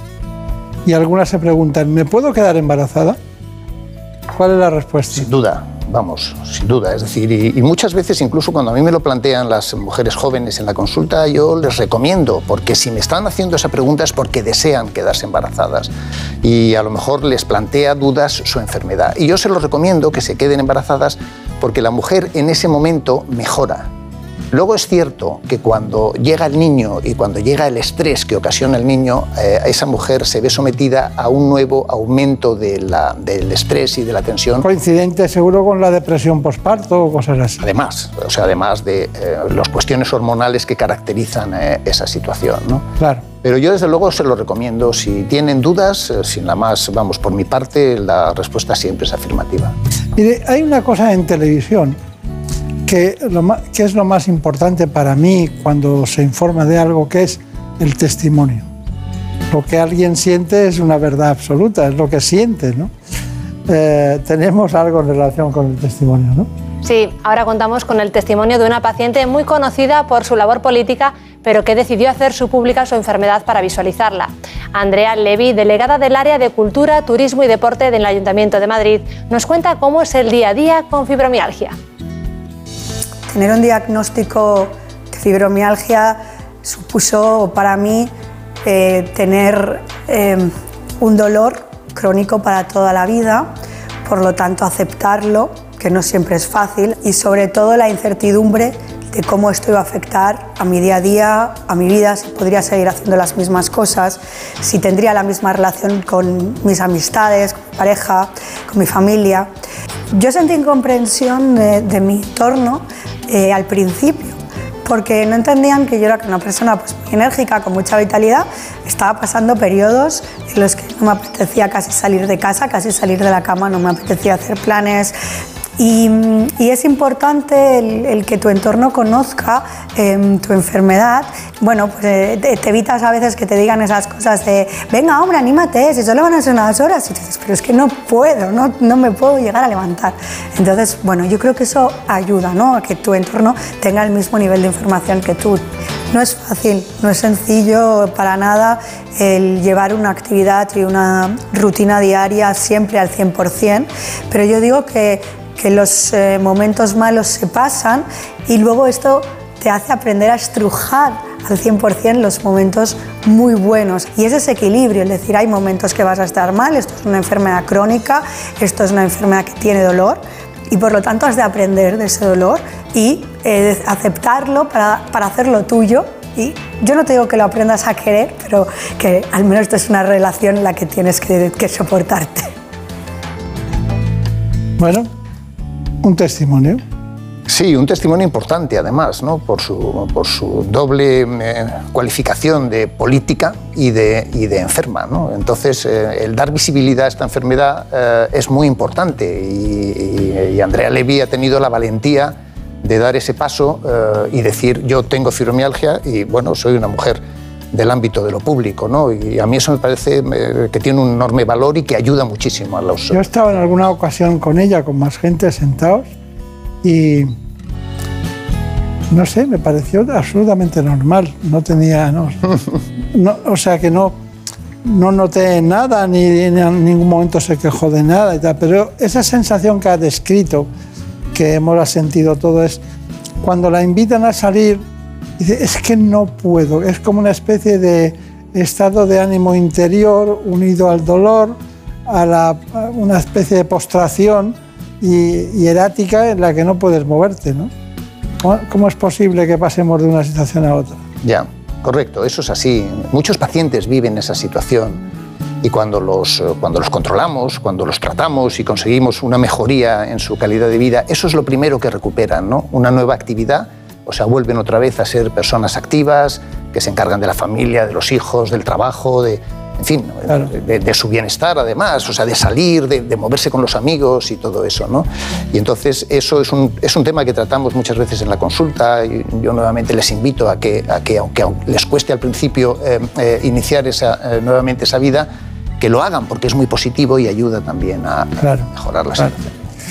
Eh, bueno, hay un, hay un asunto extremadamente importante que les ha permitido a ustedes eh, mucho más conocimiento, porque nadie inventa un COVID para investigar, El COVID llegó, pero provocó una serie de circunstancias clínicas en los pacientes que ustedes han analizado. Estamos, estamos hablando del COVID persistente. ¿Qué tenemos de eso? Sí, eh, también se llama síndrome post-COVID, pero ¿en qué se parece al síndrome de fatiga crónica y a la fibromialgia? Algunos expertos apuntan a que podrían tener mecanismos similares. Después de dos años y medio de pandemia, el síndrome post-COVID se ha convertido en un problema más de salud. Una nueva enfermedad que comparte síntomas con otras como el síndrome de fatiga crónica y la fibromialgia. Cansancio extremo, sensación de falta de aire, alteraciones del sueño, dolores en las articulaciones y los músculos, pérdida de olfato y del gusto y bajo estado de ánimo son algunos de los signos comunes. Sin embargo, se trata de procesos distintos. Lo que se sabe hasta ahora es que en la COVID persistente se producen algunas alteraciones inflamatorias e inmunológicas que se mantienen en el tiempo.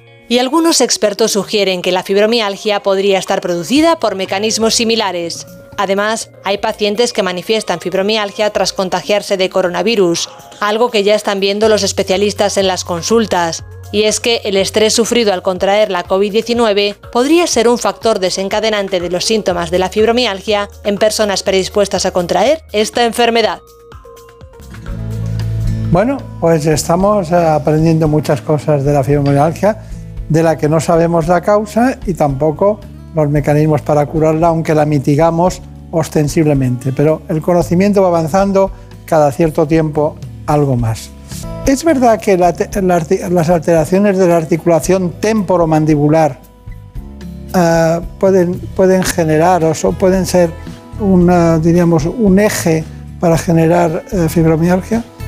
Bueno, eso es una, eso es una magnífica pregunta, porque además es, una- es un tema eh, muy desconocido. La gente no lo relaciona. Fibromialgia, articulación temporomandibular, mm, se relaciona mal y sin embargo está muy relacionado, porque los pacientes con fibromialgia, y muchos de ellos hacen una cosa que llamamos eh, bruxismo, que es, una, eh, eh, es un aumento de, la- lo que es eh, eh, los músculos de la masticación y entonces al final lo que terminan es eh, machacando la articulación temporomandibular. Claro, por el problema de la articulación temporomandibular el paciente o va al dentista o va al maxilofacial, pero no viene nunca a la consulta. Y si quieres saber si el paciente lo tiene, tienes que ir directamente a preguntar eso porque el paciente lógicamente no lo va a relacionar. Y sin embargo están muy relacionados. Ha habido odontostomatólogos que empezaron eh, tratando la articulación temporomandibular y han acabado haciendo o tratando o cuidando la fibromialgia. ¿no? Pues sí. Es muy curioso. Bueno, eh, conclusión brevemente, ¿qué, diría al millón de mujeres básicamente que tienen fibromialgia? Yo intentaría dar un mensaje de esperanza. Los pacientes con fibromialgia se quejan siempre de que no hay investigación y la investigación no es algo, eh, digámoslo, ni fácil de hacer ni los hallazgos de la investigación saltan todos los días, eh, digámoslo, a los medios, ¿no? Y sin embargo, con el tema de la COVID y la neuroinflamación se ha abierto un camino, se ha abierto una, eh, en fin, una frontera en el conocimiento eh, de lo que está ocurriendo en la fibromialgia que es muy interesante y que yo creo que en los próximos años eh, nos va a dar mucho conocimiento y el conocimiento nos va a dar muchas posibilidades de tratar. O sea que en ese sentido yo le diría a los pacientes que, bueno, que se hace investigación y que, en estos momentos hay unas líneas muy activas que en el futuro van a dar muy buenos resultados. Bueno, pues póngase a investigar y tráiganos algo nuevo la próxima vez que venga, algo que definitivamente acabe con ella. En fin, porque hasta la artritis reumatoide la, la- la llevan ustedes muy bien, ¿no? Muy Como bien. para no llevar bien la fibromialgia. Bueno, pues que sea muy feliz, mucha suerte. Tiene usted la- además la gran ventaja de estar en uno de los grandes hospitales españoles, en todos los sentidos, un gran servicio de medicina interna también. Y bueno, es un placer ir por allí, pero no enfermo, sino de visita. De visita, sí, sí. Muchísimas gracias. Hasta pronto. Igualmente, un placer. En buenas manos. El programa de salud de Onda Cero. Un día descubres que tienes humedades en techos, paredes, están por todas partes. ¿Qué puedes hacer? Llama a Murprotec. Llama al 930 1130 o entra en murprotec.es. Si con las humedades te las tienes que ver, ¿qué puedes hacer? Llama a Murprotec. 930 1130. Murprotec. Cuidando tu hogar, cuidamos de ti.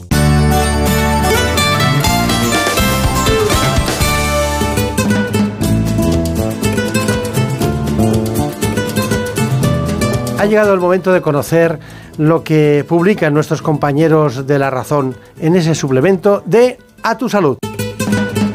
Saludos desde La Razón. Esta semana en nuestro reportaje de portada hablamos de una nueva esperanza que se abre frente al Alzheimer, ya que ahí llega a España una terapia pionera basada en el empleo de la electroestimulación cerebral con ondas de choque.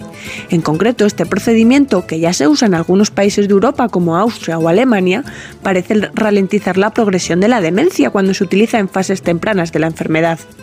Además, entrevistamos al prestigioso cirujano Josep Bavaria, uno de los 10 mejores cirujanos cardíacos de Estados Unidos, con más de 9.000 intervenciones a sus espaldas, quien nos confiesa que la cirugía es un lujo, porque te permite curar al paciente con tus manos.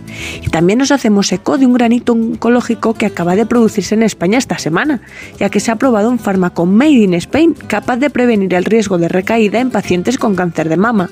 Además, contamos cuál es el papel de las enfermeras en el abordaje de los pacientes oncológicos, mientras que en la sección de alimentación desgranamos cuáles son los últimos avances científicos que confirman las bondades saludables de tomar sandía. Y en nuestra contra entrevistamos a la modelo y empresaria Raquel Revuelta, quien ha sido la imagen de la campaña Cada ostomía una historia.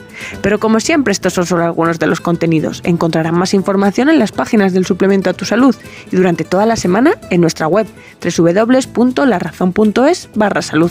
Sin más, que pasen una feliz semana y cuídense.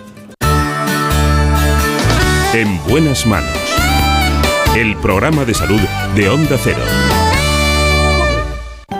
Hey there, kids, put on your dancing boots. Come dance with me. Come dance with me. What an evening for some terpsichore. Handsome face, I know a swinging place. Come and dance with me. Romance with me.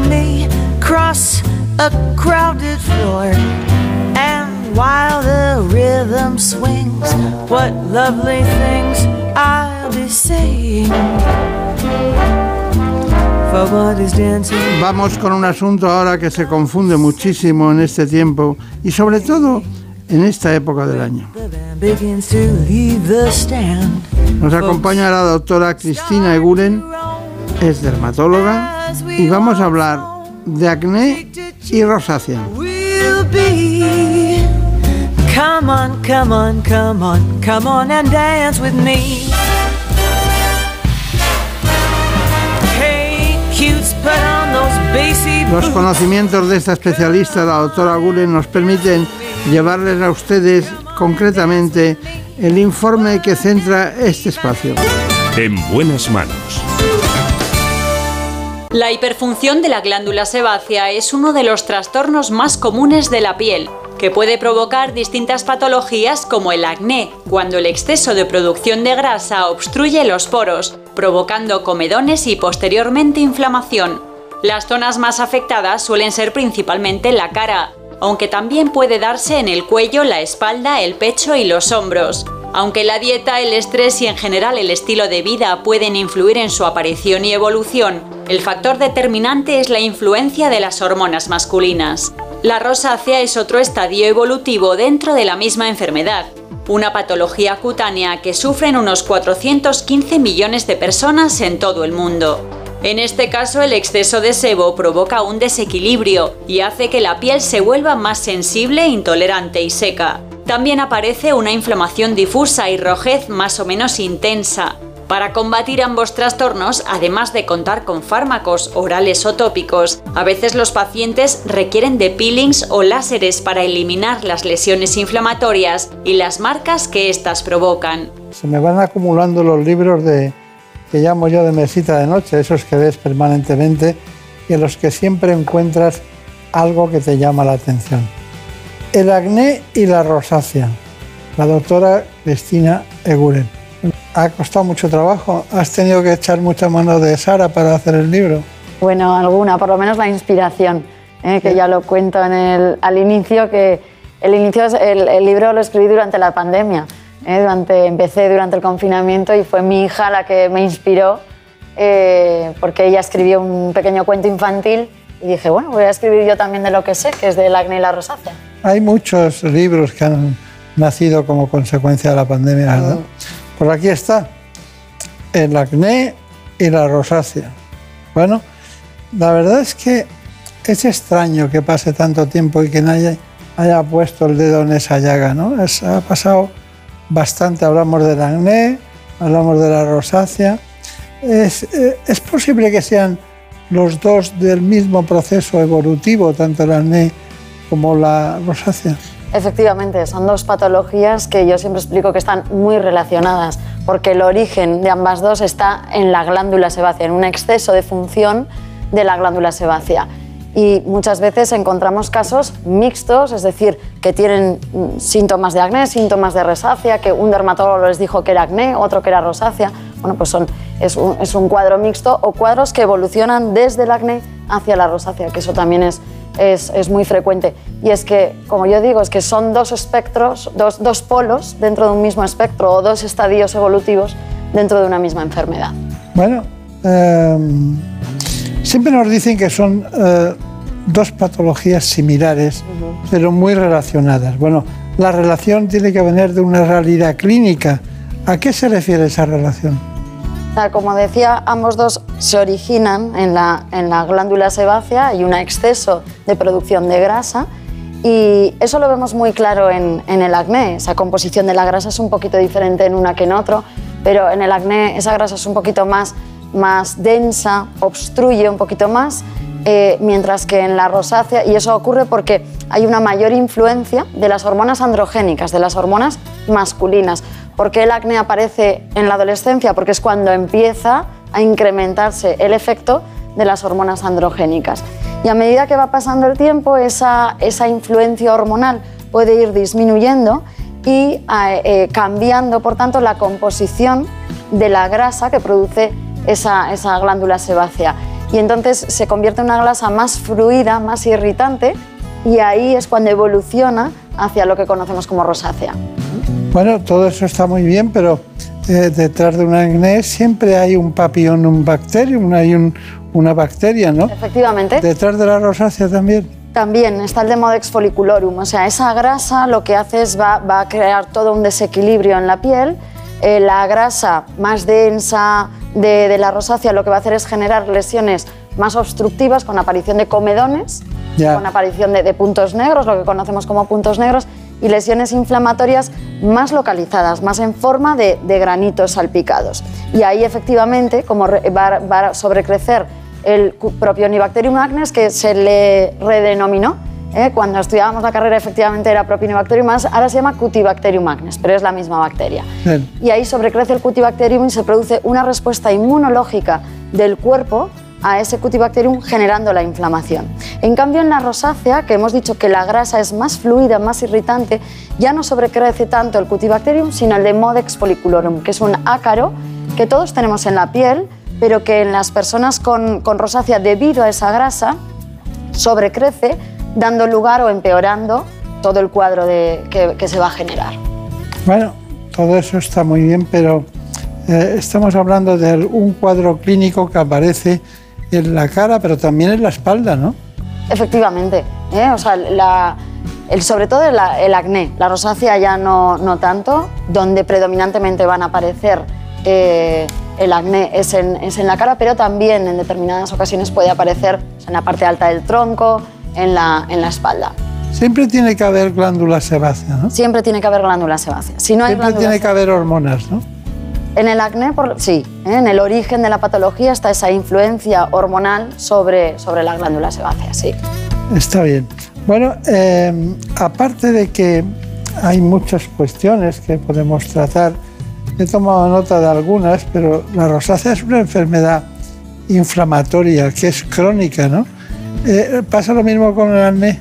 Yo creo que tenemos que cambiar eh, ese concepto de, enfermedad inflamatoria y crónica. Desde luego tiende a cronificar si no se trata o no se trata adecuadamente, pero eh, mi experiencia es que tratándolo correctamente, entendiendo correctamente el origen de ambas patologías y tratándolo correctamente, podemos llegar a controlar muy bien eh, ambas patologías. Pero es progresiva, ¿no? Estoy hablando de la rosácea, es progresiva. Si no se trata, si se trata, cambiamos totalmente el curso de la, de la patología.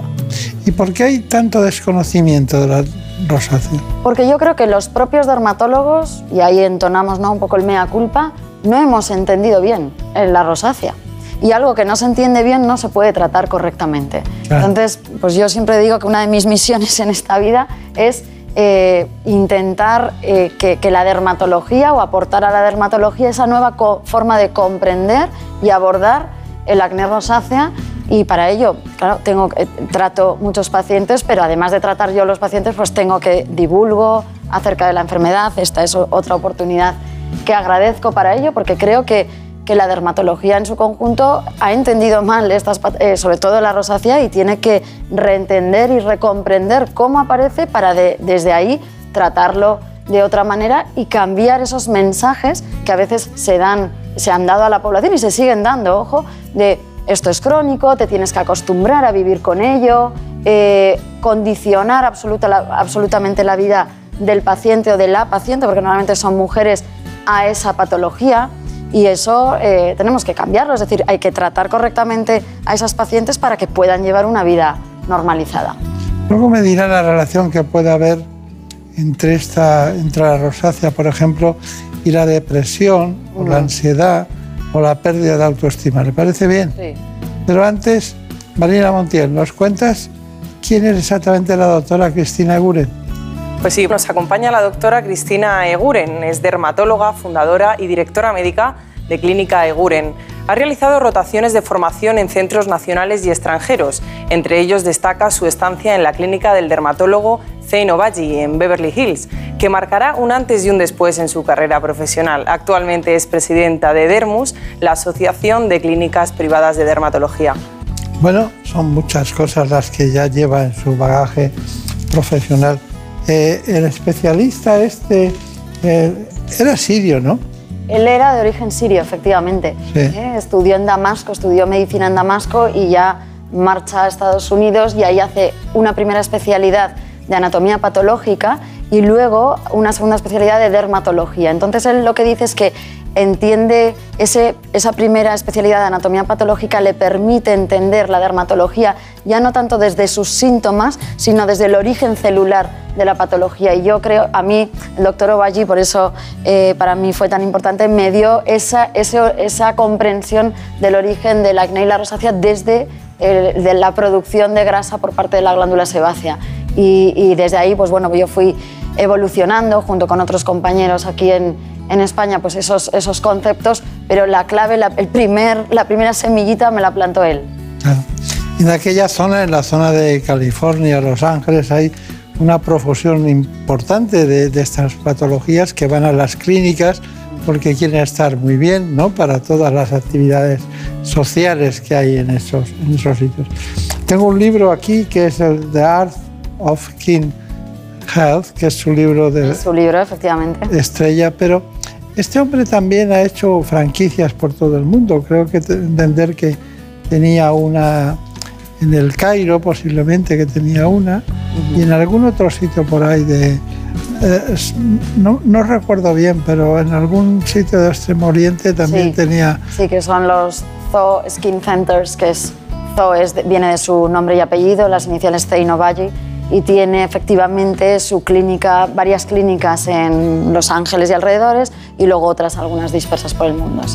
Si tuviera que preservar el concepto más importante que ha aprendido de él, ¿cuál, ¿cuál sería? La importancia de la glándula sebácea a nivel facial y cómo la, la, la hiperfunción de esta glándula sebácea genera un desequilibrio estructural y funcional en la piel de la cara. Está bien, está bien. Bueno, entonces dígame, ansiedad, depresión, angustia, eso lo provoca, ¿no? Sí, están tanto el acné, sobre todo el acné, también el acné adolescente, el acné vulgar o adolescente que denominamos, pero sobre todo el acné adulto que afecta ya a mujeres por encima de 25 años y la rosácea son patologías que merman mucho la autoestima y afectan enormemente a la calidad de vida y emocionalmente a las mujeres que lo sufren. Por eso, y esos mensajes un poco erróneos, yo creo, de desesperanza, de, bueno, pues te tienes que acostumbrar a vivir con esto, esto no tiene cura, eh, condiciona tu vida a, no hagas esto, no hagas lo otro, eh, para mantener controlada o lo, menos mal posible la, patología, viene a empeorar ¿no? toda esa, ese estado emocional. Dígame, ¿es, cierto, puede ser cierto clínicamente que las cosas evolucionan primero con acné y van evolucionando hacia rosácea? Sí, ¿eh? normal. Hay muchos cuadros que empiezan con, sí, como acné y van evolucionando poco a poco hacia, hacia la rosácea. Y en cuanto a la afectación emocional, un dato curioso, eh, las mujeres con, con rosácea, se hizo un estudio que estimaban más, que les afectaba más la rosácea que su peso. El peso es una, mujer, es una cosa que suele afectar bastante en las, en las mujeres. Bueno, pues les afectaba más la rosácea que tener sobrepeso, por ejemplo. ¿eh? Pues en este espacio ni rosácea ni, ni peso.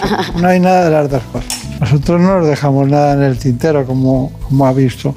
Dígame, una curiosidad, ¿el chocolate es bueno o es malo para la, la? Porque hay un tabú ahí. Sí, y, hay muchos estudios que unos se contradicen a los otros. Yo creo que los médicos hemos dudado en cierto momento de la relación entre la dieta y, el, y sobre todo el acné, pero hoy en, eh, hoy en día no hay duda, hay una relación entre la dieta y el acné. Ahora bien, si uno come chocolate le va a parecer un grano. No, no es así. Es decir, quien tenga predisposición a tener acné o quien tenga un acné establecido y tome una dieta rica en hidratos de carbono, en grasas saturadas, entonces pues podrá desencadenar o empeorar el, brote. ¿eh? Y, del, chocolate, de hecho, lo que nos va a empeorar un poco más es el, azúcar. El cacao no tanto. El cacao tiene efectos antioxidantes que incluso pueden ser beneficiosos en el acné. Pero eso, el azúcar y sobre todo el exceso de azúcar, ahí sí eh, puede provocar, puede empeorarlo o provocar un brote. Es cierto que estamos hablando hoy aquí de las dos patologías más frecuentes en dermatología. Sí, eh, desde luego a nivel facial son las reinas. El 80% de adolescentes va a tener acné en algún momento del desarrollo de, de, la, de la pubertad y más o menos leve, no todos serán casos graves, evidentemente y se estima que, como ha dicho el vídeo, 415 millones de personas en el mundo padecen rosácea. ¿eh? Y, bueno, muchas. muchas. Bueno, Marina Montiel ha preparado un asunto que es muy importante porque no todos somos iguales. Tampoco el acné es igual para todo el mundo, hay diferentes tipos de acné. Vamos con ello. Pues sí, ya hemos visto que la principal causa del acné es la influencia hormonal excesiva. Esto sucede en la adolescencia y es como se conoce como acné vulgar. Pero, ¿y cuando se da a partir de los 25 años? Pues bien, este tipo se llama acné adulto y aparece sobre todo en la mujer. El acné puede aparecer en todas las edades. De hecho, esta enfermedad se clasifica atendiendo a las etapas de la vida en que surja.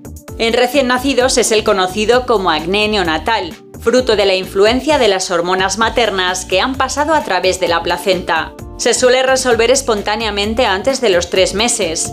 El acné vulgar o acné juvenil, que es sin duda el más frecuente y afecta en mayor o menor grado a cerca del 85% de los adolescentes. Comienza en forma de pequeños granitos y puntos negros en la nariz y la frente, que a veces pueden avanzar y provocar lesiones inflamatorias más o menos profundas por el resto de la cara. Al final de la adolescencia tiende a mejorar y desaparecer. Pero el acné puede también surgir después, en las mujeres mayores de 25 años. Se le llama acné adulto o tardío. También existe esa influencia hormonal, pero de una forma alterada y patológica, por lo que no remite por sí solo, sino que hay que tratarlo. Y a diferencia del anterior, las lesiones inflamatorias aparecen en la zona del mentón y la mandíbula. En cualquiera de sus formas, lo que está claro es que el acné disminuye la autoestima y afecta a las relaciones sociales, deteriorando de forma importante la calidad de vida. Bueno, ¿está usted de acuerdo?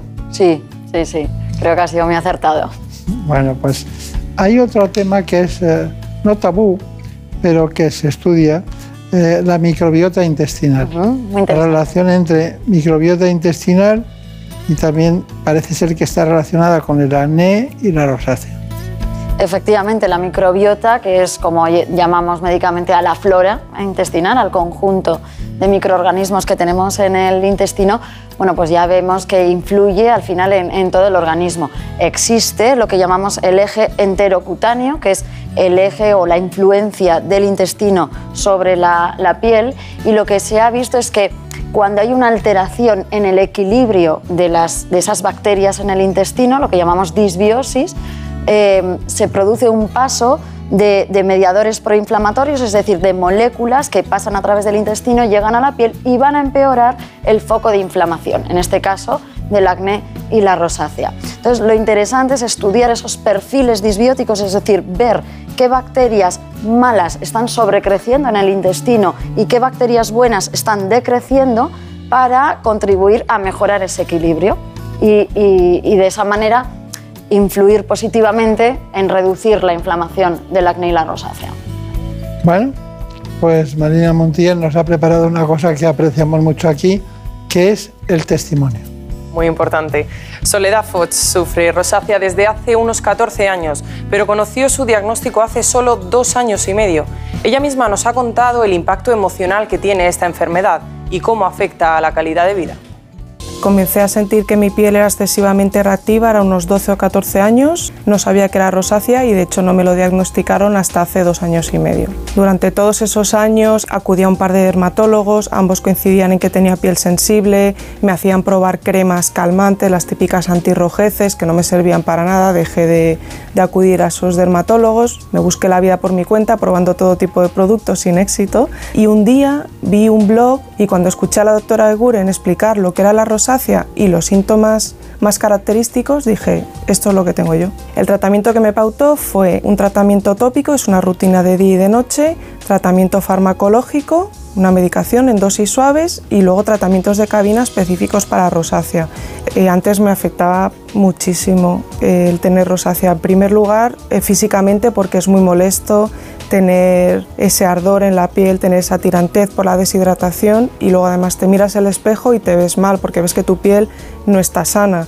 No quieres vértela así, no quieres que te la vean los demás, que luego al final te la acaban viendo y acabas recibiendo esos comentarios que si bien pienso que no son malintencionados y que son poco oportunos y que al final te llevas contigo a casa todos los días y es un día tras otro, un mes tras otro, un año tras otro, pues te afecta un montón y te genera muchísimo malestar.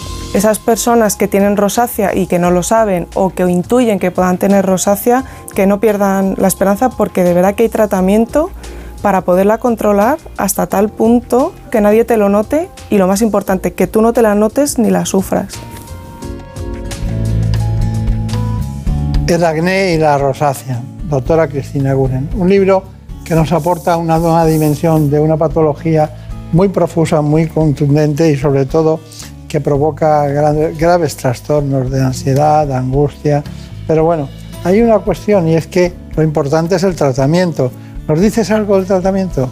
Pues para controlar el acné y la rosácea es fundamental personalizar el tratamiento. El éxito está en combinar fármacos orales y tópicos, cosméticos y otras terapias como la luz cleresca o la luz pulsada intensa.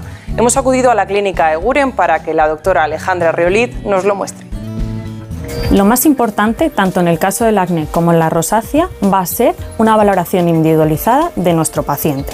Así, bajo una correcta comprensión de la patología, estableceremos un abordaje integral que nos permita controlar todas las manifestaciones de la enfermedad. Dispondremos tanto de tratamientos tópicos, entre los que encontraremos medicamentos y cosméticos, así como tratamientos orales. Y, por supuesto, distintos procedimientos, entre los que encontraremos láseres, luz pulsada intensa, microneedling, peelings y distintos tratamientos como la luz fluorescente y tratamientos de limpieza profunda. La terapia con luz cleresca es una tecnología muy novedosa que disponemos en la clínica. Lo que hace es actuar en nuestra piel mediante la conversión de una luz en otra. Aplicamos un gel naranja que tiene un clomóforo. So, encima colocamos unas lámparas con luz D que al entrar en contacto con el cromóforo transforman esta luz en luz fluorescente, que es la que va a actuar en nuestra piel y va a tener unos efectos muy interesantes.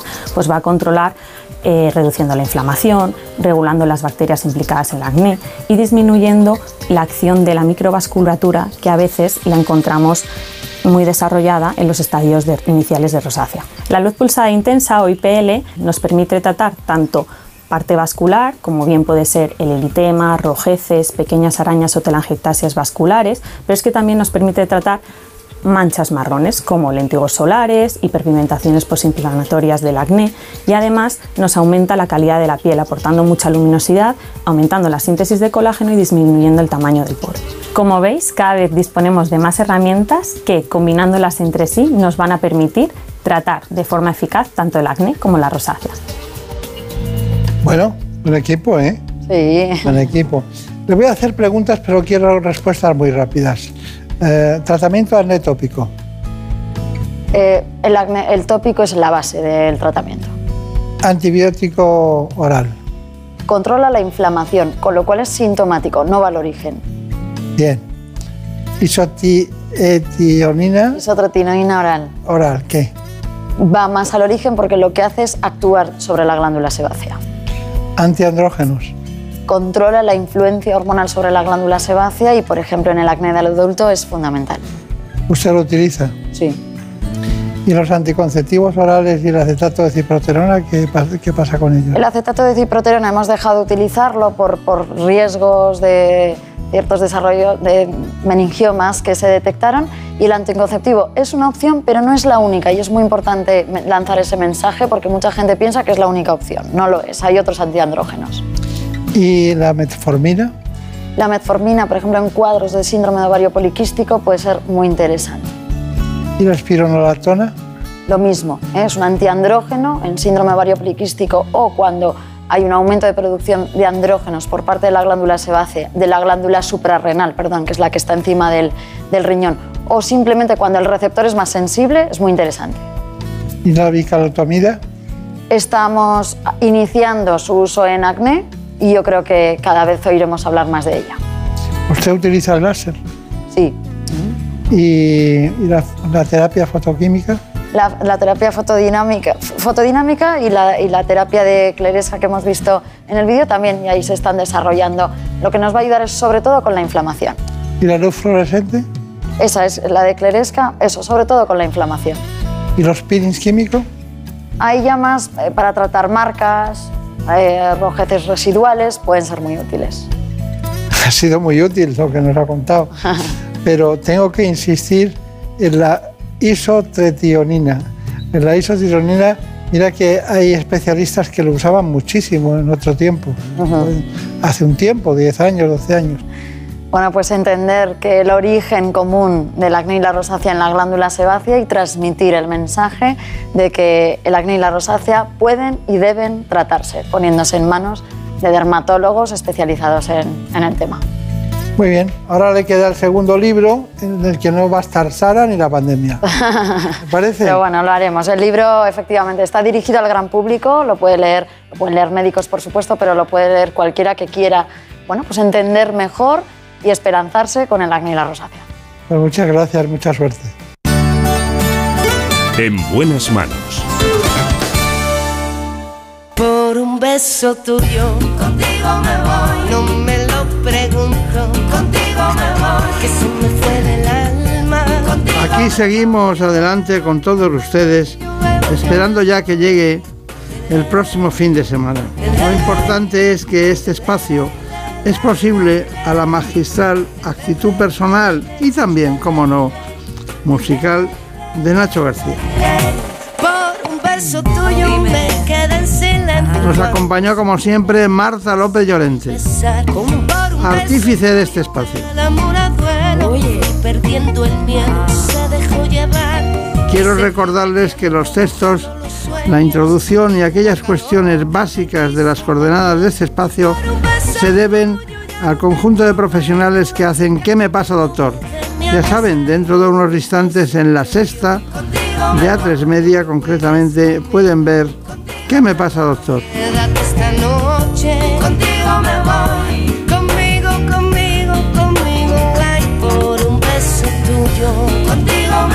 Les dejo y les deseo lo mejor este fin de semana. Muchas gracias.